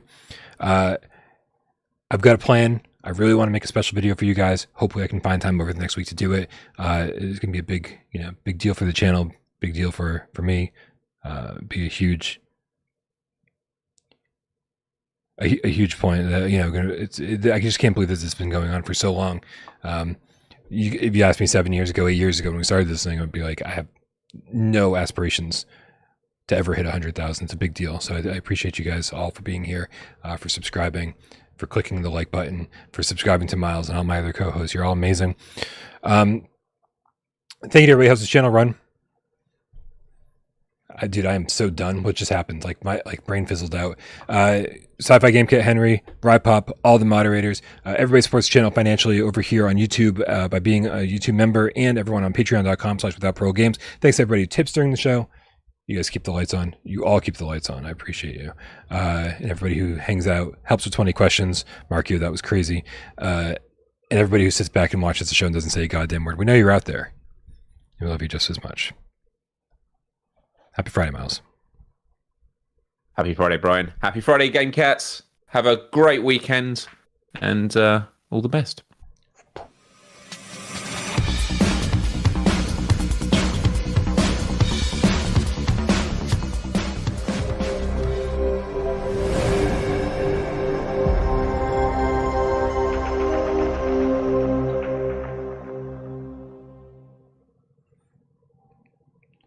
Miles, we didn't. I I wasn't prepared uh, for today's show at all, and so I don't have a clip of the week ready. Um, Oh, and I had a one. Oh, Uh, oh no, but that's okay because um, because I, I've been meaning to start doing clip of the week, you know, more than just on Friday. Um, so we we can we can do this next week, and uh, depend. We'll see what happens.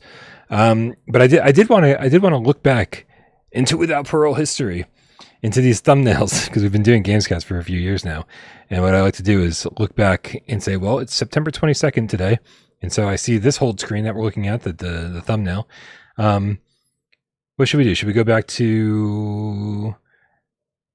We can go back to I don't know, September twenty second, twenty twenty one. Let's see. I can't even see what it is. It's oh man, we were hurting. We were hurting so much. This is the, this is September twenty second, two thousand twenty one. All we had to talk about was the Saints and Sinners DLC aftershocks. Um, plus Pu- Puzzle Bobble 3D, probably some Beat Saber DLC. oh my god. Oh, my goodness. Aftershocks.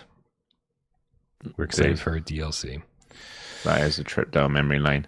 Brian, man. Yeah. Some people have mentioned in the chat. If Hmm. if you are able to, it's a really short short clip. I've gi- given you the Discord link. I don't know if it's going to work. If we can get this up.